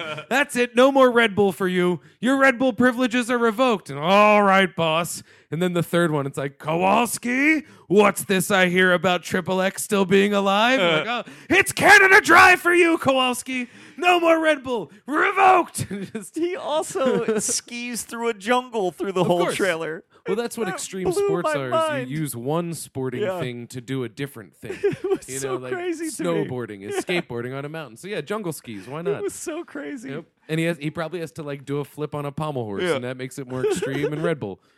oh, But, that uh, was crazy. Not to derail us from Star Trek, but I just that I was don't so think it's insane that to me. unconnected. No, it's, uh, although I got to say, the director's DJ Caruso, who did Oh, like, right. Disturbia, um, Yeah, and, uh, Eagle Eye. which I didn't love, but they're well made. Yeah, they're good, good little Uh, movies. yeah, I'm I'm into that. Yeah. Why not? What's funny to me is that extreme sports, um, the name Xander Drax, Yeah. and tribal tattoos have not been cool for 15 years. There's some that would so we're gonna argue do something. that they weren't cool when the first movie was made. We just didn't know about Yeah, it. Then. We exactly. didn't know they weren't cool, but you know, it's the tramp stamp. Yeah, we thought yeah. it was awesome. Then we all went, oh shit. whoops. Yeah. Uh, well, what are you gonna do? what are you gonna do? It's permanent. Yeah. So yeah, uh, you know. Where do you fall on Star Trek? My big thing is j- like I really enjoyed it. I think it's better than the second one. I don't think it's quite as good as the first, but as far as the th- I just love this cast. I don't. I, I Yeah. would watch this cast in sixteen more installments of this, good or bad. I I'm a, I'm hundred percent with you. I'm on board, and I didn't outright dislike the second one, but I No, me think neither. They were trying to build something bigger, and Beyond said, "Let's not do that. No. let's go back to what we know works, which is let's make an episode. Here's a mission. you know, and in that way, I would say that it is much like the older ones. Yeah. I mean, the second one does lose that tone a little bit now that I'm thinking about it. In that they tried to go Marvel. yeah, They tried to make a connective world. totally. And then the I was- second one, they just went, you know what? We're not Marvel. We don't need to be Marvel. We have this cast. Let's use them. I was thinking I'm about with this you. today, man. I like every summer blockbuster to me has seemed like the same movie this year. Yep. this rose above it literally just by going, hey, you know what? It's a one off story. It's got a beginning, it's got an end. And yeah, we all know we're going to tell more stories with these characters, but it doesn't need to end in a way where we've got all these hanging threads that we Yep. can come back to. We don't need to make it feel like it jumped It's like off from Indiana the Jones in ending that point of the way. last one. It's just an episode in this cruise exploration of the beyond. Yep. That's it. I miss when franchises, because we've had franchises for a long time. People forget that. Indiana Jones, once again. We t- Every one of those movies exists in a Yep. bubble. They're all part of the series. Yep. But I Even mean, I Star saw Temple Wars. of Doom before any of them a million times. yeah. I, it, just because it's the second one doesn't mean anything. It just works. even Star Wars, those movies are very interconnected. they do all feel like their own distinct little movies Yeah. that have their Even own Empire beginnings. that Even doesn't Empire, have it has an open end, but it has an end. it has an end. Yeah. It it really feels like that story comes to a conclusion. Mm-hmm. I miss that in franchise. I, I don't know why the idea of franchising has become literally like making television. it's Marvel. I, I know. We gotta. I get. Well, and I, I it's get also it. informed by television. Uh, yes, a lot of filmmakers have gone to television. Yep. A lot of television we like because it's I know. we want to you know keep I know. the story going, keep I, it going. I, keep it There's going. part of me. The more we do it in movies, though, like I, I I'm think over I, it. I think I liked it initially, and now I'm to the point where I'm like, no, but you know what? They're movies. Like this is what distinguishes them Yeah. from television. Let's let's keep television television, and let's movies should be these really big stories that are their own distinct 90 minute stories. I think that's why I, I don't think we've we've in terms of like the Marvel interconnected universe, some movies are better, some are worse, but like before we expanded into like like Civil War I, I really did like yeah, I've softened on it. I, I'm not I'm not so into it anymore. right. because I think back to the Avengers. It was the big event that got everyone together. Yep. Now everyone's together all the time for Y- everything. yes. I'm over it. Yeah, I'm I'm drowning. yeah. It's not bad, No. but I miss that. It you was know? refreshing to me that this really felt like its own Oh, yeah. self-contained movie that very easily exists within the franchise. Before we get into the list, there's Yeah. two things that I just want to bring Hit up. me. One, one of my favorite things about Starfleet is at the end they have accepted that Kirk is not going to follow the rules. Uh-huh. He does kind of cause trouble, but he's like the only guy who can get it done. Uh-huh. You blew up two cities, okay? Yeah. Um, so like that. And then there was an accidental. Um, I I, I want to say accidental. It may have been edited this way, but an homage to dearly departed Anton Yelchin. Oh, dude, I, I'm which so glad was you brought that awesome. up. It, but it, I, I almost cried. At the very end, they're toasting Kirk's birthday. Yep. And the way that the angle is shot when he holds up his glass and he says, "To our friends that couldn't be here." this is our or to absent friends. our absent friends, and the way it's framed, it, it this at the center of the shot is Anton Yelchin. Yep. I don't think that was. I mean, I guess it could be argued that maybe they shot that from five angles and ultimately chose that one after he died, but it could just be happenstance. But it was a great moment. It worked, and not only was this a great celebration of the 50th anniversary, but it was a really great way to send off one of the legendary crew members, Oh, yeah. Leonard Nimoy, Yep. who passed uh, earlier this year, or the end of last Yeah. year. And they let him pass within the context of the They let movie, him which pass I in the really context. liked. It was respectful. It was Yep. nice, and you know, it, he's defined by this. yes. Um, for a guy who's actually a tremendous actor, he he did not shed this role. No. He's always been glued to it. And then Anton Yelkin, who was poised to become very great, Oh yeah. you know, he's not necessarily iconically connected to this role, but it, it was just a great way to say, like, y- I mean, They lost we a should member all of the be family. so lucky to die and have Star Trek honor us. I know, You know, of all I the know. things. And then in the closing credits, it opens with "In loving memory of Leonard Nimoy, for Anton." Yep. I cried like a fucking dude. asshole. When when when Kurt. So I, here's my theory: is that they probably filmed the whole ending, blah blah blah, and they probably went back and got one insert Yeah. of Kirk saying to our absent friends. Yep. and already had that shot of because I don't know if you remember this, but literally, so he says to our absent friends, cuts to the reverse shot of the crowd where Anton Yelkin is the very center. He literally raises his glass. Yeah. Like they already had that shot just because that was how they shot it. And I think once he passed, I my I would imagine they got Chris Pine in to do one insert where you say to our absent Mm-hmm. friends, and we cut to that reverse where Anton Yelkin toasts that. That fucking crushed me, uh, and I thought was such a beautiful, respectful way to just say like, "Thank you for being a part of this with us." Exactly. You know. Yep. You're part of the family. Yeah, Oh man, Uh, it's it's- dangerous to uh, be a uh, to dude. be a part of Justin you- Lin's family. you Like, can, dude. I was thinking. So If somebody you're in Justin Lin's family, maybe step step Yeah. away from the cars. Yep, yep. It's- Get out, stay away from vehicles, whether they're in space, on the ground, in the sea. I hear that dude is in contention for the Twenty Thousand Leagues Under the Sea remake. Everybody, Uh, stay away. Don't take a submarine. I, that, I don't know if that's true. I just said that to be Oh, able to do a water Right one. on. I'd, I'd watch it. I would totally watch it. Yeah, I, that's that's everything I got to say. I thought it was awesome. Yeah. Um, it had any of the problems I had with it are garden variety blockbuster that's me too. problems. Yep. But there were so many garden variety blockbuster problems that it did not have. It was confident. It was fun. Yep. Um, I was cheesing the whole time. Yeah. And I didn't feel the pressure of a larger universe. It, I missed it, and like I missed that feeling, and it, it delivered it to me. This is one of the Uh, best assembled It casts. actually could like usually when I do my end of year list, there's always like one of every genre, and I try to do that.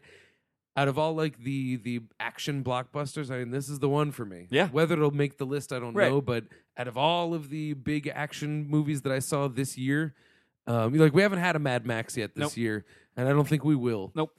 But I mean, as blockbusters go, this was uh, I think I would agree with you. This is the best Uh. of the bunch so far. this was this year's Mission Impossible Five, if you will. Sure. You Yeah. know, I'll take that. I- I, I think Mission Impossible Five is probably a much better movie for my Mm-hmm. taste, but um, uh, I did enjoy. I had you know, it's one of these movies where it's like I just enjoyed it. yeah. I, I, I can't really put much else on it for you. I, I can just tell you I really enjoyed it, and I think it's because they and think about when they did this too in 2009.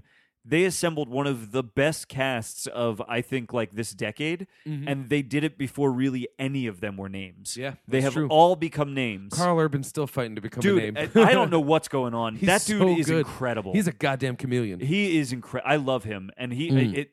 They gave Bones so much. He, I think he has more screen time in this movie than he does in the other two combined. And I feel I, I forget where I read this, but I know when the original one came out, many of the original cast members were just like, "That guy you got to play Bones, he's great." Yeah. like and he, he is. He nailed He's it. so good. nailed it. Oh, he's so good. I love him. Well, I think that is That's a probably great the way transition. to tie into our list. So we decided to go into that reboots, what whatever you have, at the same rules we had last time, Yep. but where they update or recast a character. Yes, And, in honor um, of Carl Urban as Bones. Do you have any rules that you applied to your list? So yeah, but I end up breaking all of them at Okay. some point. But Still. here are the rules I tried to go by. I I tried to make sure that.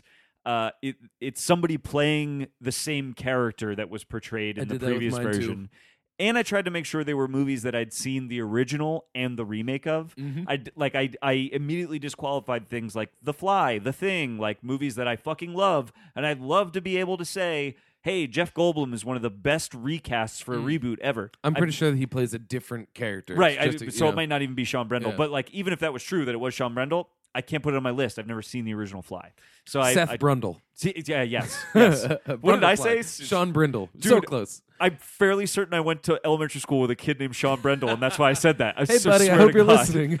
I you should s- be honored, Sean Yeah. Brindle. No, Seth Brundle. I, I had similar ones. Um, those two rules were were key. Um, and then there was a couple like like I I cut John Bernthal's Punisher because it's Ah. not a movie yet, but that is Right. like incredible. Yeah. But it's also like when it comes to things like that, it's less of a reboot, more of like you can do anything with the character. I thought about that, but I did put one of those on my list. Same thing with Gary Oldman as Yeah. Commissioner Gordon. Yeah. I still ended up putting one on my list, but Yeah. I think it's valid because it's such an iconic character. You already know where I'm going with it. Maybe I don't know. Um, another thing that that I I left out was uh, Bad Lieutenant. yes, yes, because yes. The Lieutenant is the name of uh, Harvey Keitel, whereas in Bad Lieutenant Port Give of him Call a New name. Orleans, he has a name and it's oh, I fuck. forget what it is. It's like it's something like Angelo, something like that. It's some Yeah. some crazy name. So I, I left things like that out. That would have been a great Um, choice. The other thing I left out just because they didn't have the same character name and actually probably would have topped my list was Tom Hanks and the Lady Killers. Oh, Because I, I caught a little bit of that over the weekend, and that's that's one of the Cohen's lesser entries. It is Yeah. a remake. It it is kind of a victim of its time, but his performance in that is next level. he's really And funny. It's something you don't see Tom Hanks do. oh, he's It's doing the twisted. twirling mustache He's, thing. he's Snidely Whiplash. Yeah. He's completely evil, but the professor was Alec Guinness in the original, Oh, which I yeah. have not seen. Right. In this one, his name I believe is G.H. Door or something like that. Okay, And yeah. So I left him out. Although I did find out, you know how much I love Mike Pancake. Yes, yes. I forgot J.K. Simmons plays Garth Pancake in uh in Lady Killer, so that that made me laugh. But, uh, Garth Pancake. so those those were the rules. Um, Here, you- I'll, I'll kick this off because I I have a way to tie this into just movie movie in general. Okay. Uh, which is the first one I came up with. Now, okay, here's me immediately breaking my rules though. Uh, this is not a character that existed in the original one. Uh, I would say that they are a parallel to one of the characters in the original, but I felt like as far as great casting in a reboot, Kate McKinnon in Ghostbusters is Oh, yeah. something we have to talk about. well, I think She's she an is a recasting Egon- of a Ghostbuster. Yes, 100%. And she's an Egon proxy, maybe you could say. She looks a lot like the animated Egon, actually. Mm-hmm. Yeah. Um, but I just think, like, if, if really the definition of this is great casting for a reboot, Kate McKinnon is is standout, like, heads and shoulders above most things I can think of. highly Sh- considered for my list. Yeah. but I just figured she'd be on yours. Yes, so yeah, I that didn't. I was- didn't yep, put it on. Yeah, that was No, I immediately. agree because I think that actually does fit it because, of course, you're not going to be able to recast you know, Ray. It almost would have been Uh, problematic for because them. to- Ray i is Dan Aykroyd. yes, He is. he's you also. know? I mean, he's a man, and we're casting women. He- You know, it's like yeah, but what a Ghostbuster is Yes. has definitely become a thing. yes. I She- think it and I applies. think she She's nailed a it more reboot than of a anybody else in that Ghostbuster. cast. She was 100%. just she was great. Yeah. Well, the other ones too came to it from like she almost seems aware of the Ghostbusters Yes. as we know it because she she's got all the bells and whistles. Yeah. You know, she's she's an action figure through Yeah. and through. Yeah, I loved, I think that loved that her. I Applies. thought she was yeah. Yep.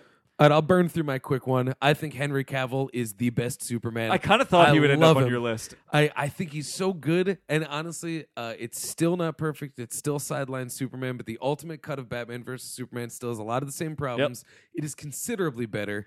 Is and it a better Superman movie? It's a better Superman Good. movie. It's still not the Superman movie that I wanted. yeah. but I just I really, when they decided to make Superman someone who experiences doubt, Yeah. which we have not really had in the sense that this one Definitely experiences not doubt. cinematically. Uh, I mean, even in Superman Returns, he does experience Mm. doubt, but there's a lot of different things playing into that. A Superman that is unsure of how to responsibly wield his powers, Cavill really, really made that believable. But when he says things just like, you know, that's not an S, Lois, that's this, Yeah. or you know, uh, you know, if if, uh, if they want, to, if it makes them feel safer to put me in handcuffs, you know, I, I play on your side, but I have to do it on my terms. He Yeah. is proper. He is unmistakably Superman, Yeah. but he's a new version. Yeah. I like that. I like so that, He made yeah. my list. I I think that's a I- I good- think he deserves a spot, um, especially that we have a you know a Welshman playing Ameri- Yes. America's greatest hero. Which is kind of cool actually in its Yeah. own right. That- that It's, is kind it's of cool. good stuff. Now bring Um, us an American Bond. uh, so I'll piggyback off of you, uh, and I will say I really like Michael Caine in the Chris Nolan Batman movies Nice. as Alfred. Uh, we've had a ton of Alfreds, and uh, he's not the Alfred I grew up with. You know Mhm. what I mean? I, I grew up with Tim Burton's Alfred. Uh, and who, wh- why can't I think of his Michael name? Go. Yeah, Michael Go. Uh, that's the Alfred I grew up with. So this isn't even like that nostalgic, like, well, that's how I love him because I da da da. I- If it was, it would be Michael Go. It's not. I think Michael Caine like legitimately brought something very interesting to the role of Alfred that I had never quite seen in Alfred before, even in the comics, which was this sort of reluctant helper. Yeah. You know what I mean? Like there's a reluctance to Alfred in that series that Michael Caine brings to it, and the way he brings that reluctance in is through like a real love of Bruce, Mhm. and that to me was like a very powerful depiction of that character, where Well, like that's a his change on Batman too, because Michael Go's uh, Alfred is sort of just like, "Huh, I'll never get that zany Batman in Right. check, but uh, Michael Caine's Batman is like this guy's facing real danger. yeah um, you know, Tim Burton's Batman, he was never really facing real Right. danger. This Batman's facing real danger, and this Alfred is a is a veteran. Yes, and he's up con- and he's very concerned about his boy. Basically, Yeah. it's I, that was like um, it was a very interesting take on Alfred to me that I thought brought a lot of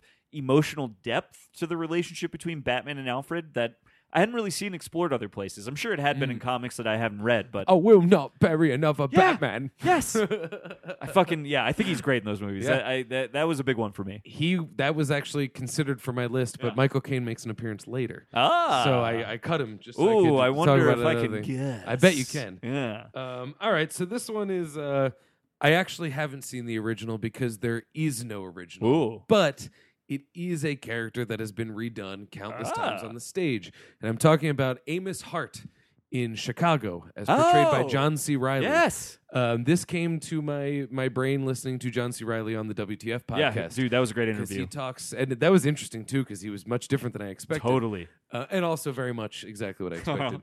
uh, his whole thing about how it was just a clown. I can't let anybody know who I am. that's a really good John C. Riley. Uh, but that's his. Uh, he brought that to that character. Yes. and that is a character that has always been sort of "woe is me," and he made it into a sad clown. Yeah. But it is still very much that character. I've seen it performed a million different ways, just on YouTube videos or you know stuff like that. In the movie, they gave it to John C. Riley. That is a heartbreaking performance of pure pathetic. You know, just he's pathetic. But his Mr. Cellophane is awesome. That is Um, so incredible. That oh, yeah. number is like great. He does it. He does it. He bridges the gap between stage and screen in a way that I know a lot of theater people now, and they all disagree with me. None of them like Chicago. Wow, But I really? think Chicago bridges the gap. That movie bridges the gap between stage and screen at a level that hasn't been achieved since West Side Story. I thought that movie was incredible. I Yeah. am not like a huge music. I actually like going to see musicals on the stage Yeah. very much. I've never been much of a movie musical person. That one validates making it into a movie. Holy shit! Did I love that movie? Oh, Fucking You had Les recommended Mis it doesn't to me. make it into it does, but Chicago does validate wha- that it it deserved to be filmed. you recommended that to me, and like I, I, I could not have been less interested. And I loved that Yeah. movie. And he's a huge part of why that movie's so good. He like because you just, you, I mean, he does this all the time throughout his career, but putting him in a musical heightened it more. I feel like where Oh, it was yeah. Mm-hmm. like you don't expect to see him do that. You just don't. He it, it, that is not at all what I expected out of him. He's like a caveman, but then suddenly he's got depth and talent. he's I- really an Eh, he- incredible he- actor. He's a really incredible. Yeah. Um. Yeah. That that's a great pick. That's Yeah. a fucking yeah. I love that. And actually, if you can go online and search Jack White does this awesome just sitting at a piano cover of Mr. Cellophane, Oh, yeah? all ragtimey, Real pretty good good stuff. Awesome. Fucking good. Uh, all right, so I'm gonna hit you. Uh, I have a I have a couple dedication ones here. We'll start with this one, Anton Yelkin and Fright Night. Oh, right on. That's a Dude. good one. I I I, I saw both those movies fairly close together. Uh, we want you know we watched the remake for this podcast with uh, with with Dave Taruso, and um, I like both of those movies a lot. I want to tell you, I probably actually like the original one more than the remake. Mm. But I like Anton Yelkin as that character infinitely more than I Oh, like yeah. uh, uh, what is the actor's name? I can't even remember the actor's name that played him in the original. He didn't go on to do a whole a whole lot after that. I, I can't I ca- I can't pull it now. I'll come Uh, up with it while you talk. Um, but I, I thought Yelkin was like really great in that movie because in in the original one, you know that that kid is good and he's very much an '80s kid, uh, which uh, it, it, I never would have gotten his name. It's William Ragsdale. I never would have remembered that. William Ragsdale. William Ragsdale is good in that movie. He very much plays an '80s kid, and and he does it very well. But and maybe and and maybe it's just because I I, I was a late '80s baby, so I don't have a a, a true um picture of what an 80s kid was like but i have a much better picture of what a 2000s kid was like because that's part of the era i was growing up in yelkin nails being like kind of an awkward but good looking should be confident teenager you know what That's i sort mean of his wheelhouse. yeah. Yeah. He is so good at that. And he I feel like he brought there, there's an emo- emotional depth to that character in the Fright Night remake that I just think is non-existent in the original one. Mm-hmm. And that's all him. That's that's not in that script. It's not in the original one. That's Yelkin bringing that to that role. After Green Room, I, I came to the conclusion earlier this year that to me, Anton Yelkin was a miniature Bill Paxton. right, yeah. And Bill Paxton is the same way. I've seen him play pathetic. Yep. Mm-hmm. I've seen him play badass. I've seen him play an outright hunk, and I've Yep. seen him play a nerd. Yep. Anton Yelkin was capable of all those things. He kind of sounded like him to me, is where it really clicked. Yes, but yeah. I, I, he had the same kind of yeah, and I think Fright Night actually required all of that. Yes. um, you could see why he'd feel awkward. Yep. You could see why this girl would be like, "I'm I'm into you. Why? Yeah, what are you- What, why are you being so awkward about But you this? could see why he'd be terrified in this Yep. situation, and you'd see why he'd blossom in this Yep. situation. That's He pretty was awesome. great in that Yeah. movie, I thought. So just a little And I think it was dedication to him. more about him, whereas Fright Night, the original, definitely spent more time on Chris Sarandon's Yes, it character. did. kind of was more framed around him. Mhm. You know, the uh, uh, Ragsdale was more of an Ch- audience. Charlie surrogate. is that the character's name? Charlie Brewster. yeah. Yeah. Yeah. Yeah. Hit me All with right. another. Um, uh, see, because I, I do I do want to rank these. Yeah. All right, so I'll put this one here because it's it's kind of silly, but I think it's this it's a tremendous performance. I think one of the funniest movies I've ever seen in my life, definitely the best of this filmmaker's career, is Starsky and Hutch. Oh. Owen Wilson Yeah. as Hutch Uh-huh. is he he looks like him. Uh-huh. He gets the whole what we're doing here the same way that they updated Charlie's Angels or Dragnet or Yeah. things like that. But he also plays very true to what they're doing. Hutch is awesome. I, I haven't seen that movie since I was It's in middle school. Incredible. I got to see it again because you So always funny. tout it as, as great. And I It's when I, unreal. when I saw it, I didn't like it, and I was like, Ugh. I feel like I was the age to like love it. Yeah, yeah, yeah. So I almost I want. think you're more the age to love it now. Mm-hmm. I actually wonder if I was maybe too young to really get it, and, and I felt like I was above it because I was a fucking like burgeoning film nerd. Exactly. You know what I mean? exactly. Thing is, though, for film nerds, I think that it's actually important because uh, what's his name? That director, he did Old School. He's Oh, got uh, War T- Dogs. coming Todd, out. uh, Todd, uh, uh, Todd Phillips. yes, Uh, I think he makes funny movies. Yep. Um, I, I don't think they're always the best or No. Mm-hmm. the worst, but he almost seems to be rushing through the movies to Yeah. get to the next joke. And and oftentimes I find that the pace of his movies is so aggressive to me that that it's it's hard to really live in the laugh. Uh, Starsky and Hutch really isn't punchy. Yeah. It's going for the long con Oh. gag. No, it, nobody's pants are falling down, yeah.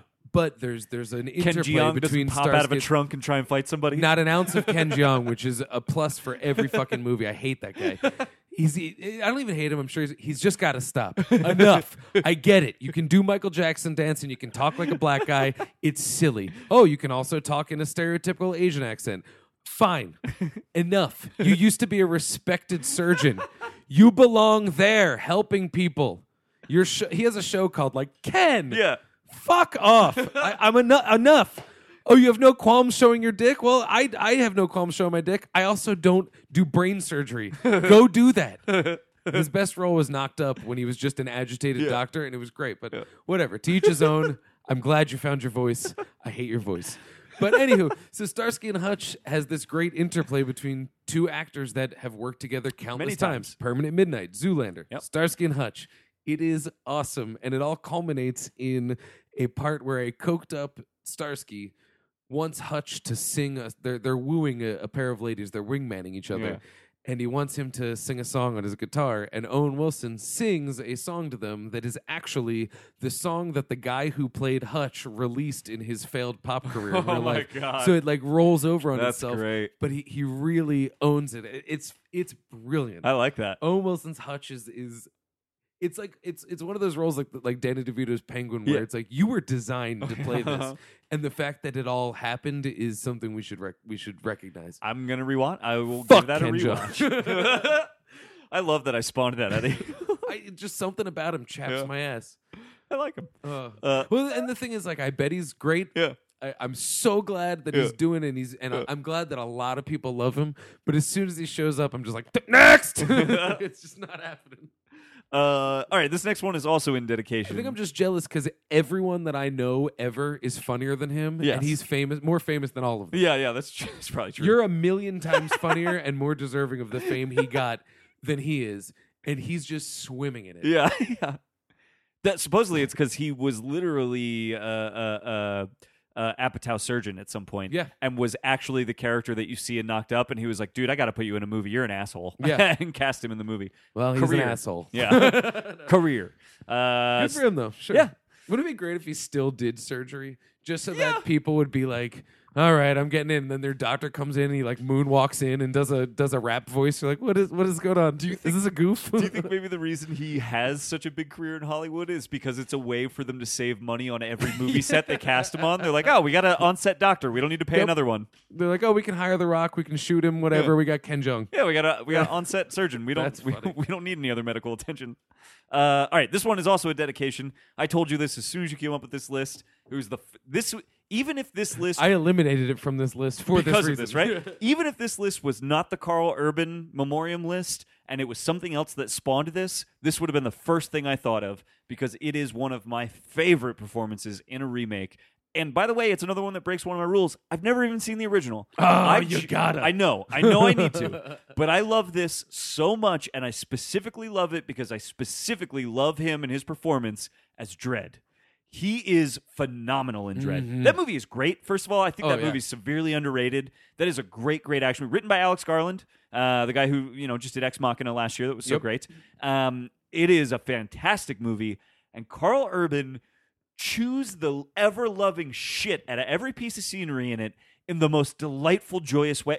I don't know how Through a helmet Yes. that covers up most of all his face. emotion. Yeah, awesome. he literally he uses his jaw to act in that movie. I have never seen that, and it's incredible. You know what I'm talking about? Like, can you Yeah. picture that in your head? The way he just flexes his jaw and Yep. moves his mouth around in weird ways to like convey emotion and stuff. I think it's the He's same skill that incredible. makes him so good at being Yeah. Bones is that he's he's just expressive, Yes. but not in a way where he's mugging. Right. And proof positive is when you cover his face, he's still just as expressive. Holy shit, he's so good in that movie. So many people tasked with playing Bones would go big with it. Oh yeah, and he doesn't. He's exactly as big as uh, was it James Doohan? Uh, isn't it? f- something do do. Uh, hold on, I feel like it's like, or I might be thinking of the wrong actor actually. I, I always get them confused because I'm not a Star Trek. guy. know, me too. We're gonna find this out real quick, right on the air, folks. Race to IMDb. No, if I type in Bones, I get a TV show. That was the wrong way to do this. Here we go, Star Trek Beyond. Come on, I'm gonna get it. Uh, I'm gonna get DeForest it. Kelly. I thought it. Yeah, I knew Yeah. it was duh, and I Yeah. thought Forrest was in it, and then I was like, maybe I'm In thinking my of head, I Forrest was like, Whitaker. DeForest, yeah, DeForest Whitaker, DeForest Gump. Yeah, Doohan was Scotty. yeah. Yes. Yeah. Yes.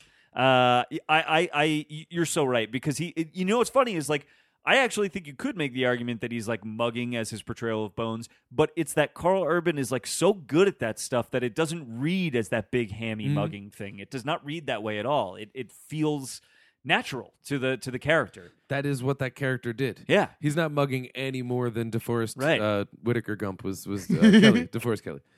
Yeah. I, I just I love him in that movie, and I can't recommend that movie When I enough to people. Mm-hmm. revisited the Born Supremacy, people forget Carl Urban's the bad guy in that movie. No shit, I do forget he that. is a Russian Uh-huh. a Russian uh, assassin, yeah.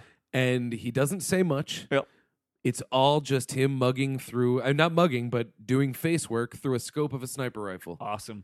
It's it- that actually ended up being my favorite. I know, you always- told me. I always thought I it was, like, remember my that one least is the favorite. worst. That was easily my favorite. I, I've seen other people revisiting the trilogy as the new one's coming out, and a lot of people are saying that. it's good, and he's he's got a lot to do with it. He's Yeah. a good villain, Yeah. and and you know you know why he's a good villain because he's he is forgettable. Right. he's he's a spy. Mhm. He's got to be in and out. Yep. The only reason you remember his face is because he spends time Yep. fighting with with Bourne. That's nobody remembers that Clive Owen is one of the assassins in the original one because Yep. he does the same thing. He's Yep. an in and out assassin. He's so good at it. Wow, I want to see more Clive Owen. He's good. He's Uh, great. but he's stuck playing Clive Owen. I know. I know. and that's the thing. Carl Urban really could be stuck playing Carl Urban, and he, and he hasn't. he hasn't been. I've never seen him play the same and I thing. almost think to like the detriment of his career. It's almost like I, he seems like the kind of guy that if he had a thing that people could pinpoint on him, he'd get cast all the time to do that thing. Oh, yeah. But because he is smarter than that and wants to probably have a better career than that, he refuses to do it. And I think that he's he's still got a franchise out of it. right. I know, so he's but he's winning. like he's so chameleon that he almost he hasn't quite hit that level of fame that everybody else Yeah, has. yeah, yeah. And I, I wish he would because He's he fighting deserves for more, dread. He, I know. He's like the biggest proponent. I of it, would love which is to see more awesome. Dredd It with shows him. he cares about the character. Uh, Totally, Yeah. I would love to see more Dread with him. He's great in that. People should see that movie. we just Carl Urban is Uh, the yes, best. yes. he's, He's- he's he's the best. dude that movie the loft which is like a remake of like Yeah, a yeah, like yeah. a danish movie or something not very good he's great in it oh he's so good I should watch that. yeah I feel like I should watch it. he's good All right, my number two, um, and I only just saw this for the first time recently, and I used to watch the show all the time. But Samuel Gerard,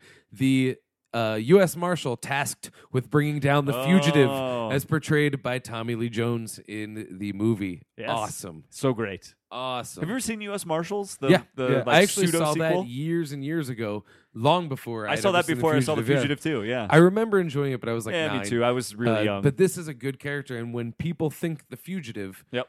they think of Tommy Lee Jones. yes He has that great line when um, he goes, "I didn't kill my wife," and he goes, "I don't care," yeah because it's not his job. Nope. that's the judge's job. Yep. he's just got to bring him in. yep Awesome, justice That's- Awesome. that's, all he's there for is- Samuel Gerard. Yep. And it's crazy. I've, I've seen so much of the original TV show. I could not tell you what the guy even looks like that plays him. right I could close my eyes and picture Tommy Lee Jones just in black and white Yep. doing the same thing. He's awesome in that movie. he is so good in that And that movie. actually connects loosely to Carl Urban. Ready? Ready? Here we Hit go. me. Because uh, uh, I almost called it wrongfully accused. Hmm. ha! Uh, because The Fugitive is written by David Twohy, okay who wrote and directed all of the Riddick movies. Oh. And Riddick features Carl Urban. does it really it does indeed. it's another reason to see riddick Yeah, I, well, I forget whether he's in the Chronicles of Riddick or Riddick, right but um, all three of those movies are fun. But Riddick is the best. That Really? movie fucking rules. Cool. Yeah. Uh, what's his name? Uh, Vin Diesel put up his house to get the budget. Right, for that's that what I thought. movie. Yeah. I know that that was like a big deal to him to get that It was one his off the passion ground. project. 'Cause Pitch Black is first supposed to be one's- pretty good, It's right? like a, it's just a like a Like a horror movie oh, in kind of a space. horror movie. Yeah. The second one they build on the world, and it's like maybe we didn't need to know this much. Although Yeah. Colm Feore is a, as a villain, Yeah, I he's love great. that guy. But the third one kind of mixes the two.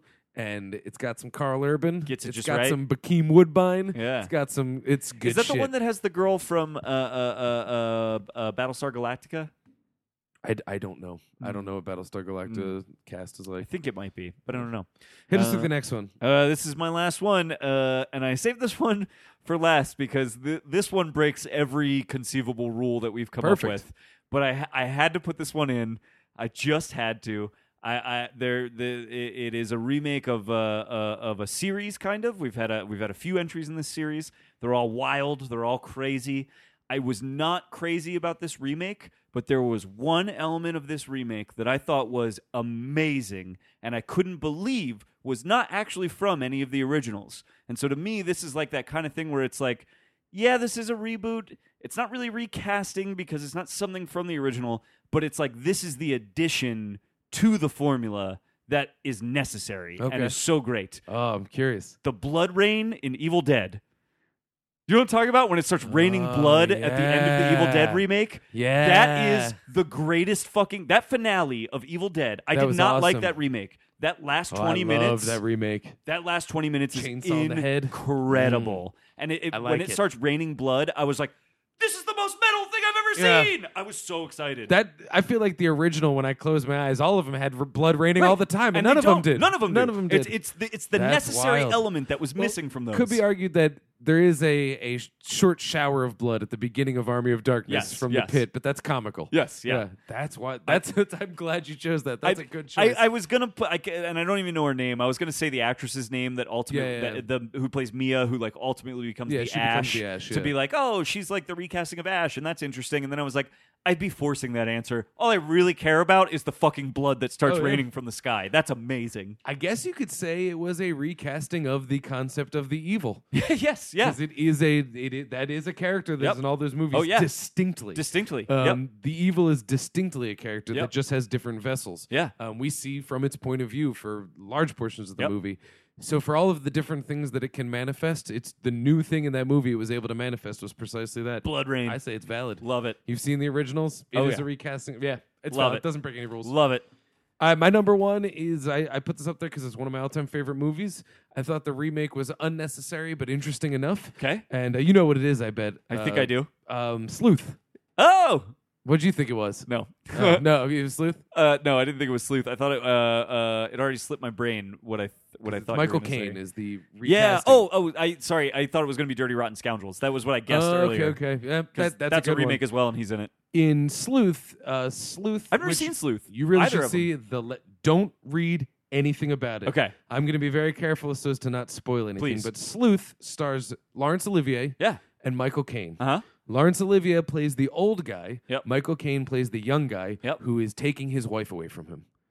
And they're meeting. What do you mean taking his wife away from him? Uh, he, his wife is uh, Laurence Olivier's wife is leaving him for Michael. Okay, Caine. got it. Yeah, yeah, yeah. And so they've decided to meet to discuss the terms of how this is all going to go down. Uh, okay.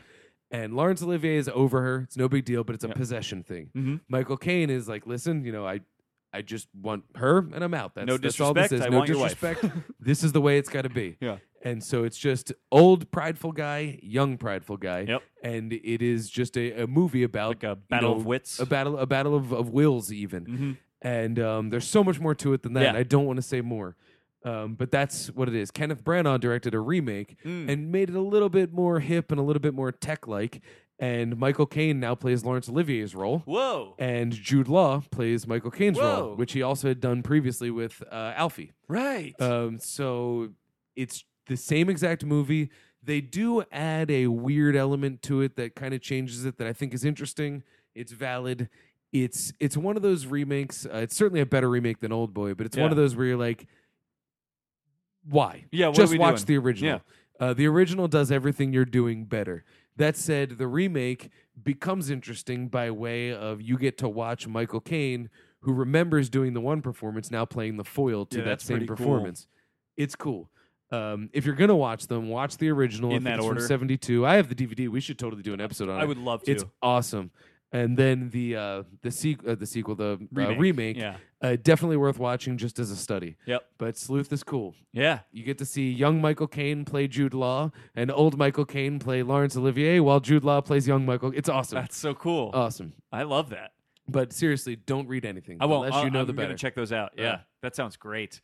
I uh, I'm a, I'm also a huge Michael. Caine. I, th- I really thought you were going to say Dirty Rotten Scoundrels, and you were like, oh, he's. I on didn't my realize that list. was a remake. It's, it's and a remake. now that you're mentioning, it, I feel like I knew that. But Yeah. uh, was it like Yep. a French movie or something? I, I There's think a lot so. of those, yeah, and I, I've never seen the original. like I, when I was looking through different movies for this, I had no idea. Some like it hot as a remake. Dude, Uh, so 'cause many movies. the Birdcage actually almost made it on my Right, list. I Except thought about I've that never too. seen I've La never Cage seen aux La Cage aux Folles. Folles. Yeah, Yep, I I thought love about that too. I love Birdcage. It's so Birdcage funny. is yeah. great. Gene Hackman is awesome in Oh that movie. yeah, it's and what's funny about Gene Hackman is knowing that he's such a fucking curmudgeon in real know. life, and seeing that movie, it's like, what did they pay him? I know. or is he just a goddamn genius? Yeah, Probably both. probably both. uh, I miss Hackman. Yeah, yeah. We got He'll we, do something. We got to get a Hackman movie in here.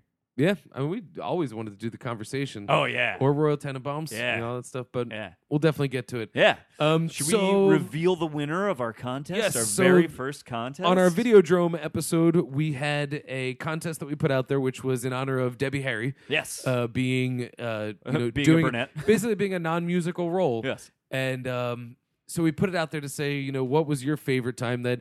And we didn't really make any specific rules, but just when a musician showed up in a movie. And uh, so we got some entries, and Mm-hmm. did? have one, and it's uh, we picked one out, and uh, it's from uh, Mike Doherty, uh, which, if you're familiar with this podcast, you might recognize that name. Uh, and here's what Mike said uh, He said, Longtime listener, one time guest, first time write in. Thanks, Mike.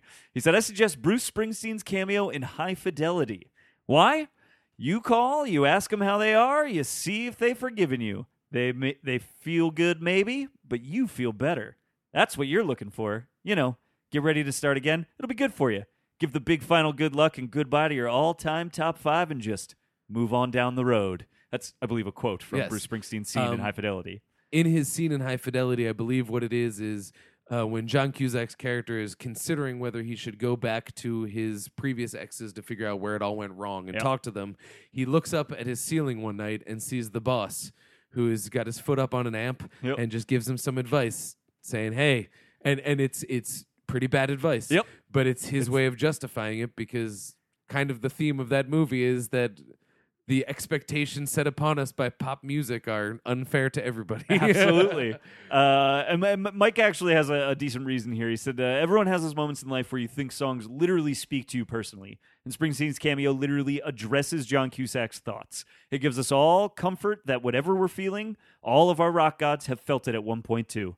Cusack's character would be listening to Bruce and realize, oh, the boss has been through this too. Life will be okay. Uh, and he says if he wins, he wants us to do high fidelity. Well, Mike, you won.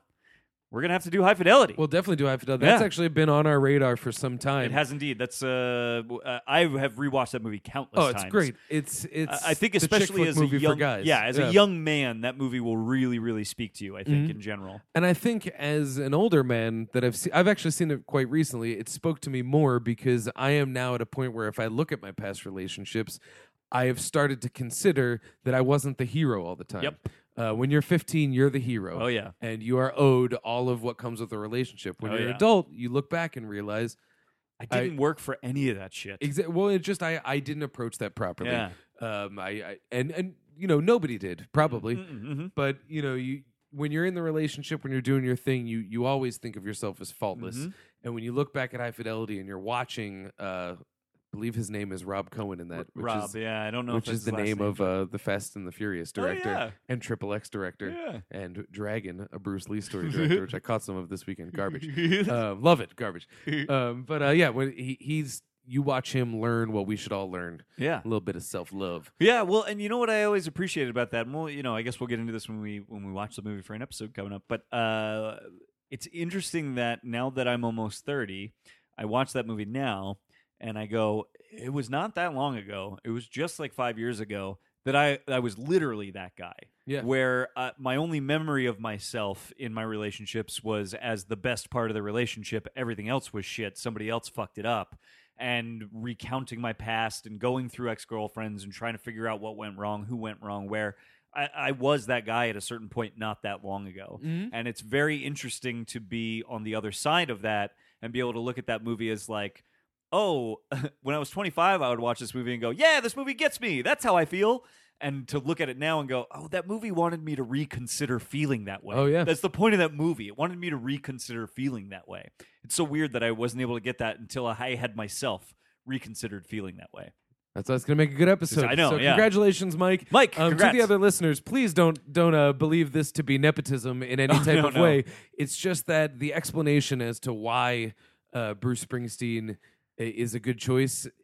I, I don't know. I, I think that really resonates, Mike hit us and with it's a- going to kick off a really interesting point for the episode. He hit us with So a really that's why good I won. response. So when we do contests in the future, that's really what we need from people. We Mm-hmm. got more responses than that, but we really want to hear from you guys. Like, what is it about this thing that interests you so much that we should talk about it? hmm absolutely. And so, um, and honestly, uh, if you would like to uh, send in some more entries, please, Please. do. We're going to set up some contests in the future, but uh, we just, as as always, contest or no contest, we invite you to play along. Yes. Uh, any feedback you want, even if there's just something completely off the wall about movies that you want to reach out to us and talk about, it'll Yeah. always be interesting to talk about on the air. Yeah, you know what? If you want to talk about it, we want to talk about it because you're the one who listens. Email us when we're wrong too. You know what I said last week? That the kid that spray painted the no ghost sign was the kid who played uh, Oscar in Ghostbusters Two. this breaks my heart to know that that's not Oh, true. Here's the thing. I don't even know if it's true anymore, but I heard a comedian on another podcast reference him as if they knew him as a comic, which made me think probably not the kid that played Oscar in Ghostbusters I'm 2. getting the, before we finish Before we get this, off the air, please look that up do for our, me. do our plugs. I will. So, okay, you guys can fight. Seriously, email us. Tell me I'm wrong when I'm wrong because I'm wrong all the time. Email us at I like to movie at gmail.com. That's with the number two. You can find us on Twitter at I like to movie. That's the number two. Facebook.com slash I like to movie. Uh, and just get in touch with us. Tell us what you want us to talk about. What movies you think we need to see that maybe we haven't? Uh, anything we want to interact with you guys. Be be interactive with us. Find us on iTunes. Subscribe. Rate the show. We want to get to that front page so we can start meeting Moria, talking to Moria, uh, and uh, find me on Twitter at Philadelphia. That's with an F. I uh, type jokes into that thing from time to time. Uh, you can find me on letterboxd.com slash Philadelphia. That's with an F, uh, and that's where I review every damn movie I watch. And uh, do we have any confirmation one way or the other, Dan? It's leading to more questions. Oh, Because I can confirm that he is not okay. not Oscar from Ghostbusters 2. But his name is Nate Cordry, Oh, and he's on a lot of things with Rob Cordry. it's his brother. is it That's his definitely brother? Oh, his brother's name. Okay, well That's then it's his definitely his brother because brother's name. I'm clicking around to see if I can confirm that, That- uh, it's his brother. See, that was I knew I heard a comedian go like, "Oh, that," wa- and then Nate showed up, and I loved that Nate showed up, and I was like, "Oh no, wait, that's probably not that's probably not who somebody told me it was." Rob then Corddry's I just brother. believed some asshole who was like, "Yeah," and even not Baby Oscar was in the movie. I'm going to continue to believe that Yeah. because that's what I need. Doesn't it delight you so much? It to, does. to think that that's That, what like, happened in that movie. Seriously, broke my fucking heart to find out that that wasn't real. Oh. Uh, you know what? I uh, want to hear some heartbreaking news. Yes. Folsom Prison Blues. Sorry. Live at Folsom Prison, the Johnny Cash album. Oh yes. The part where he says, I shot a man in Reno just to watch him die, Yeah. and all of the inmates cheer. Yeah. That was not real. Wait, what? A l- the inmates do cheer during that song and during that album, but at the threat of the guards, the inmates were mostly silent. Anytime that a jail was mentioned, a crime was mentioned, they were warned that if they made any noise, there would be repercussions. So they just had to like sweeten it after the fact. a lot of the cheering in Folsom Prison Blues is canned. wow. I learned that on Reddit the other day, and I researched it on the ride over here today. That's true. Heart broken. Ah. Some of the cheers are real, but sweetened is the word. Yeah. Yeah. You can follow me on Twitter for more stuff like that at Dan Scully. You can check me out Letterboxd, all that fun stuff. It is at Dan Scully. And al- as always, log on to Cynadelphia.com for some uh, reviews and such from me. And um, also, uh, just while, while you, I don't believe you mentioned it, you just got published in what was the name of that blog? Oh, Farsighted blog. Farsighted blog. So Right. check out Yeah, farsightedblog.com. farsightedblog.com. Yep. Check that out. There's a. I The- checked it out. There's actually a lot of really good, interesting stuff out there. It Yeah, seems he's got to be great writers. culture with social awareness to it. Yep. Awesome. Yep. Great so blog. We're about that. Check that out. So yeah. Yeah. Awesome. Let's sign off. Let's and do we'll, it. Uh, hey, uh, we will. We're gonna have to do this again because I just realized we didn't talk about this or think about this. We will throw an announcement on uh, Facebook and Twitter about what the next movie is gonna be. I think it should just be high fidelity. High Fidelity is the next movie. Look forward to it. Yes. So uh, We'll check out high fidelity. Revisit it. Yep. Watch it for the first time. Then come back and, we And- will pick it Yeah, apart. tune in for us in a week or two for that. Uh, and so my name is Garrett Smith, and I like to movie movie. My name is Dan Scully, and I also like to movie movie And we all know that you like to movie movie. because we like to movie. movie. We didn't. Uh,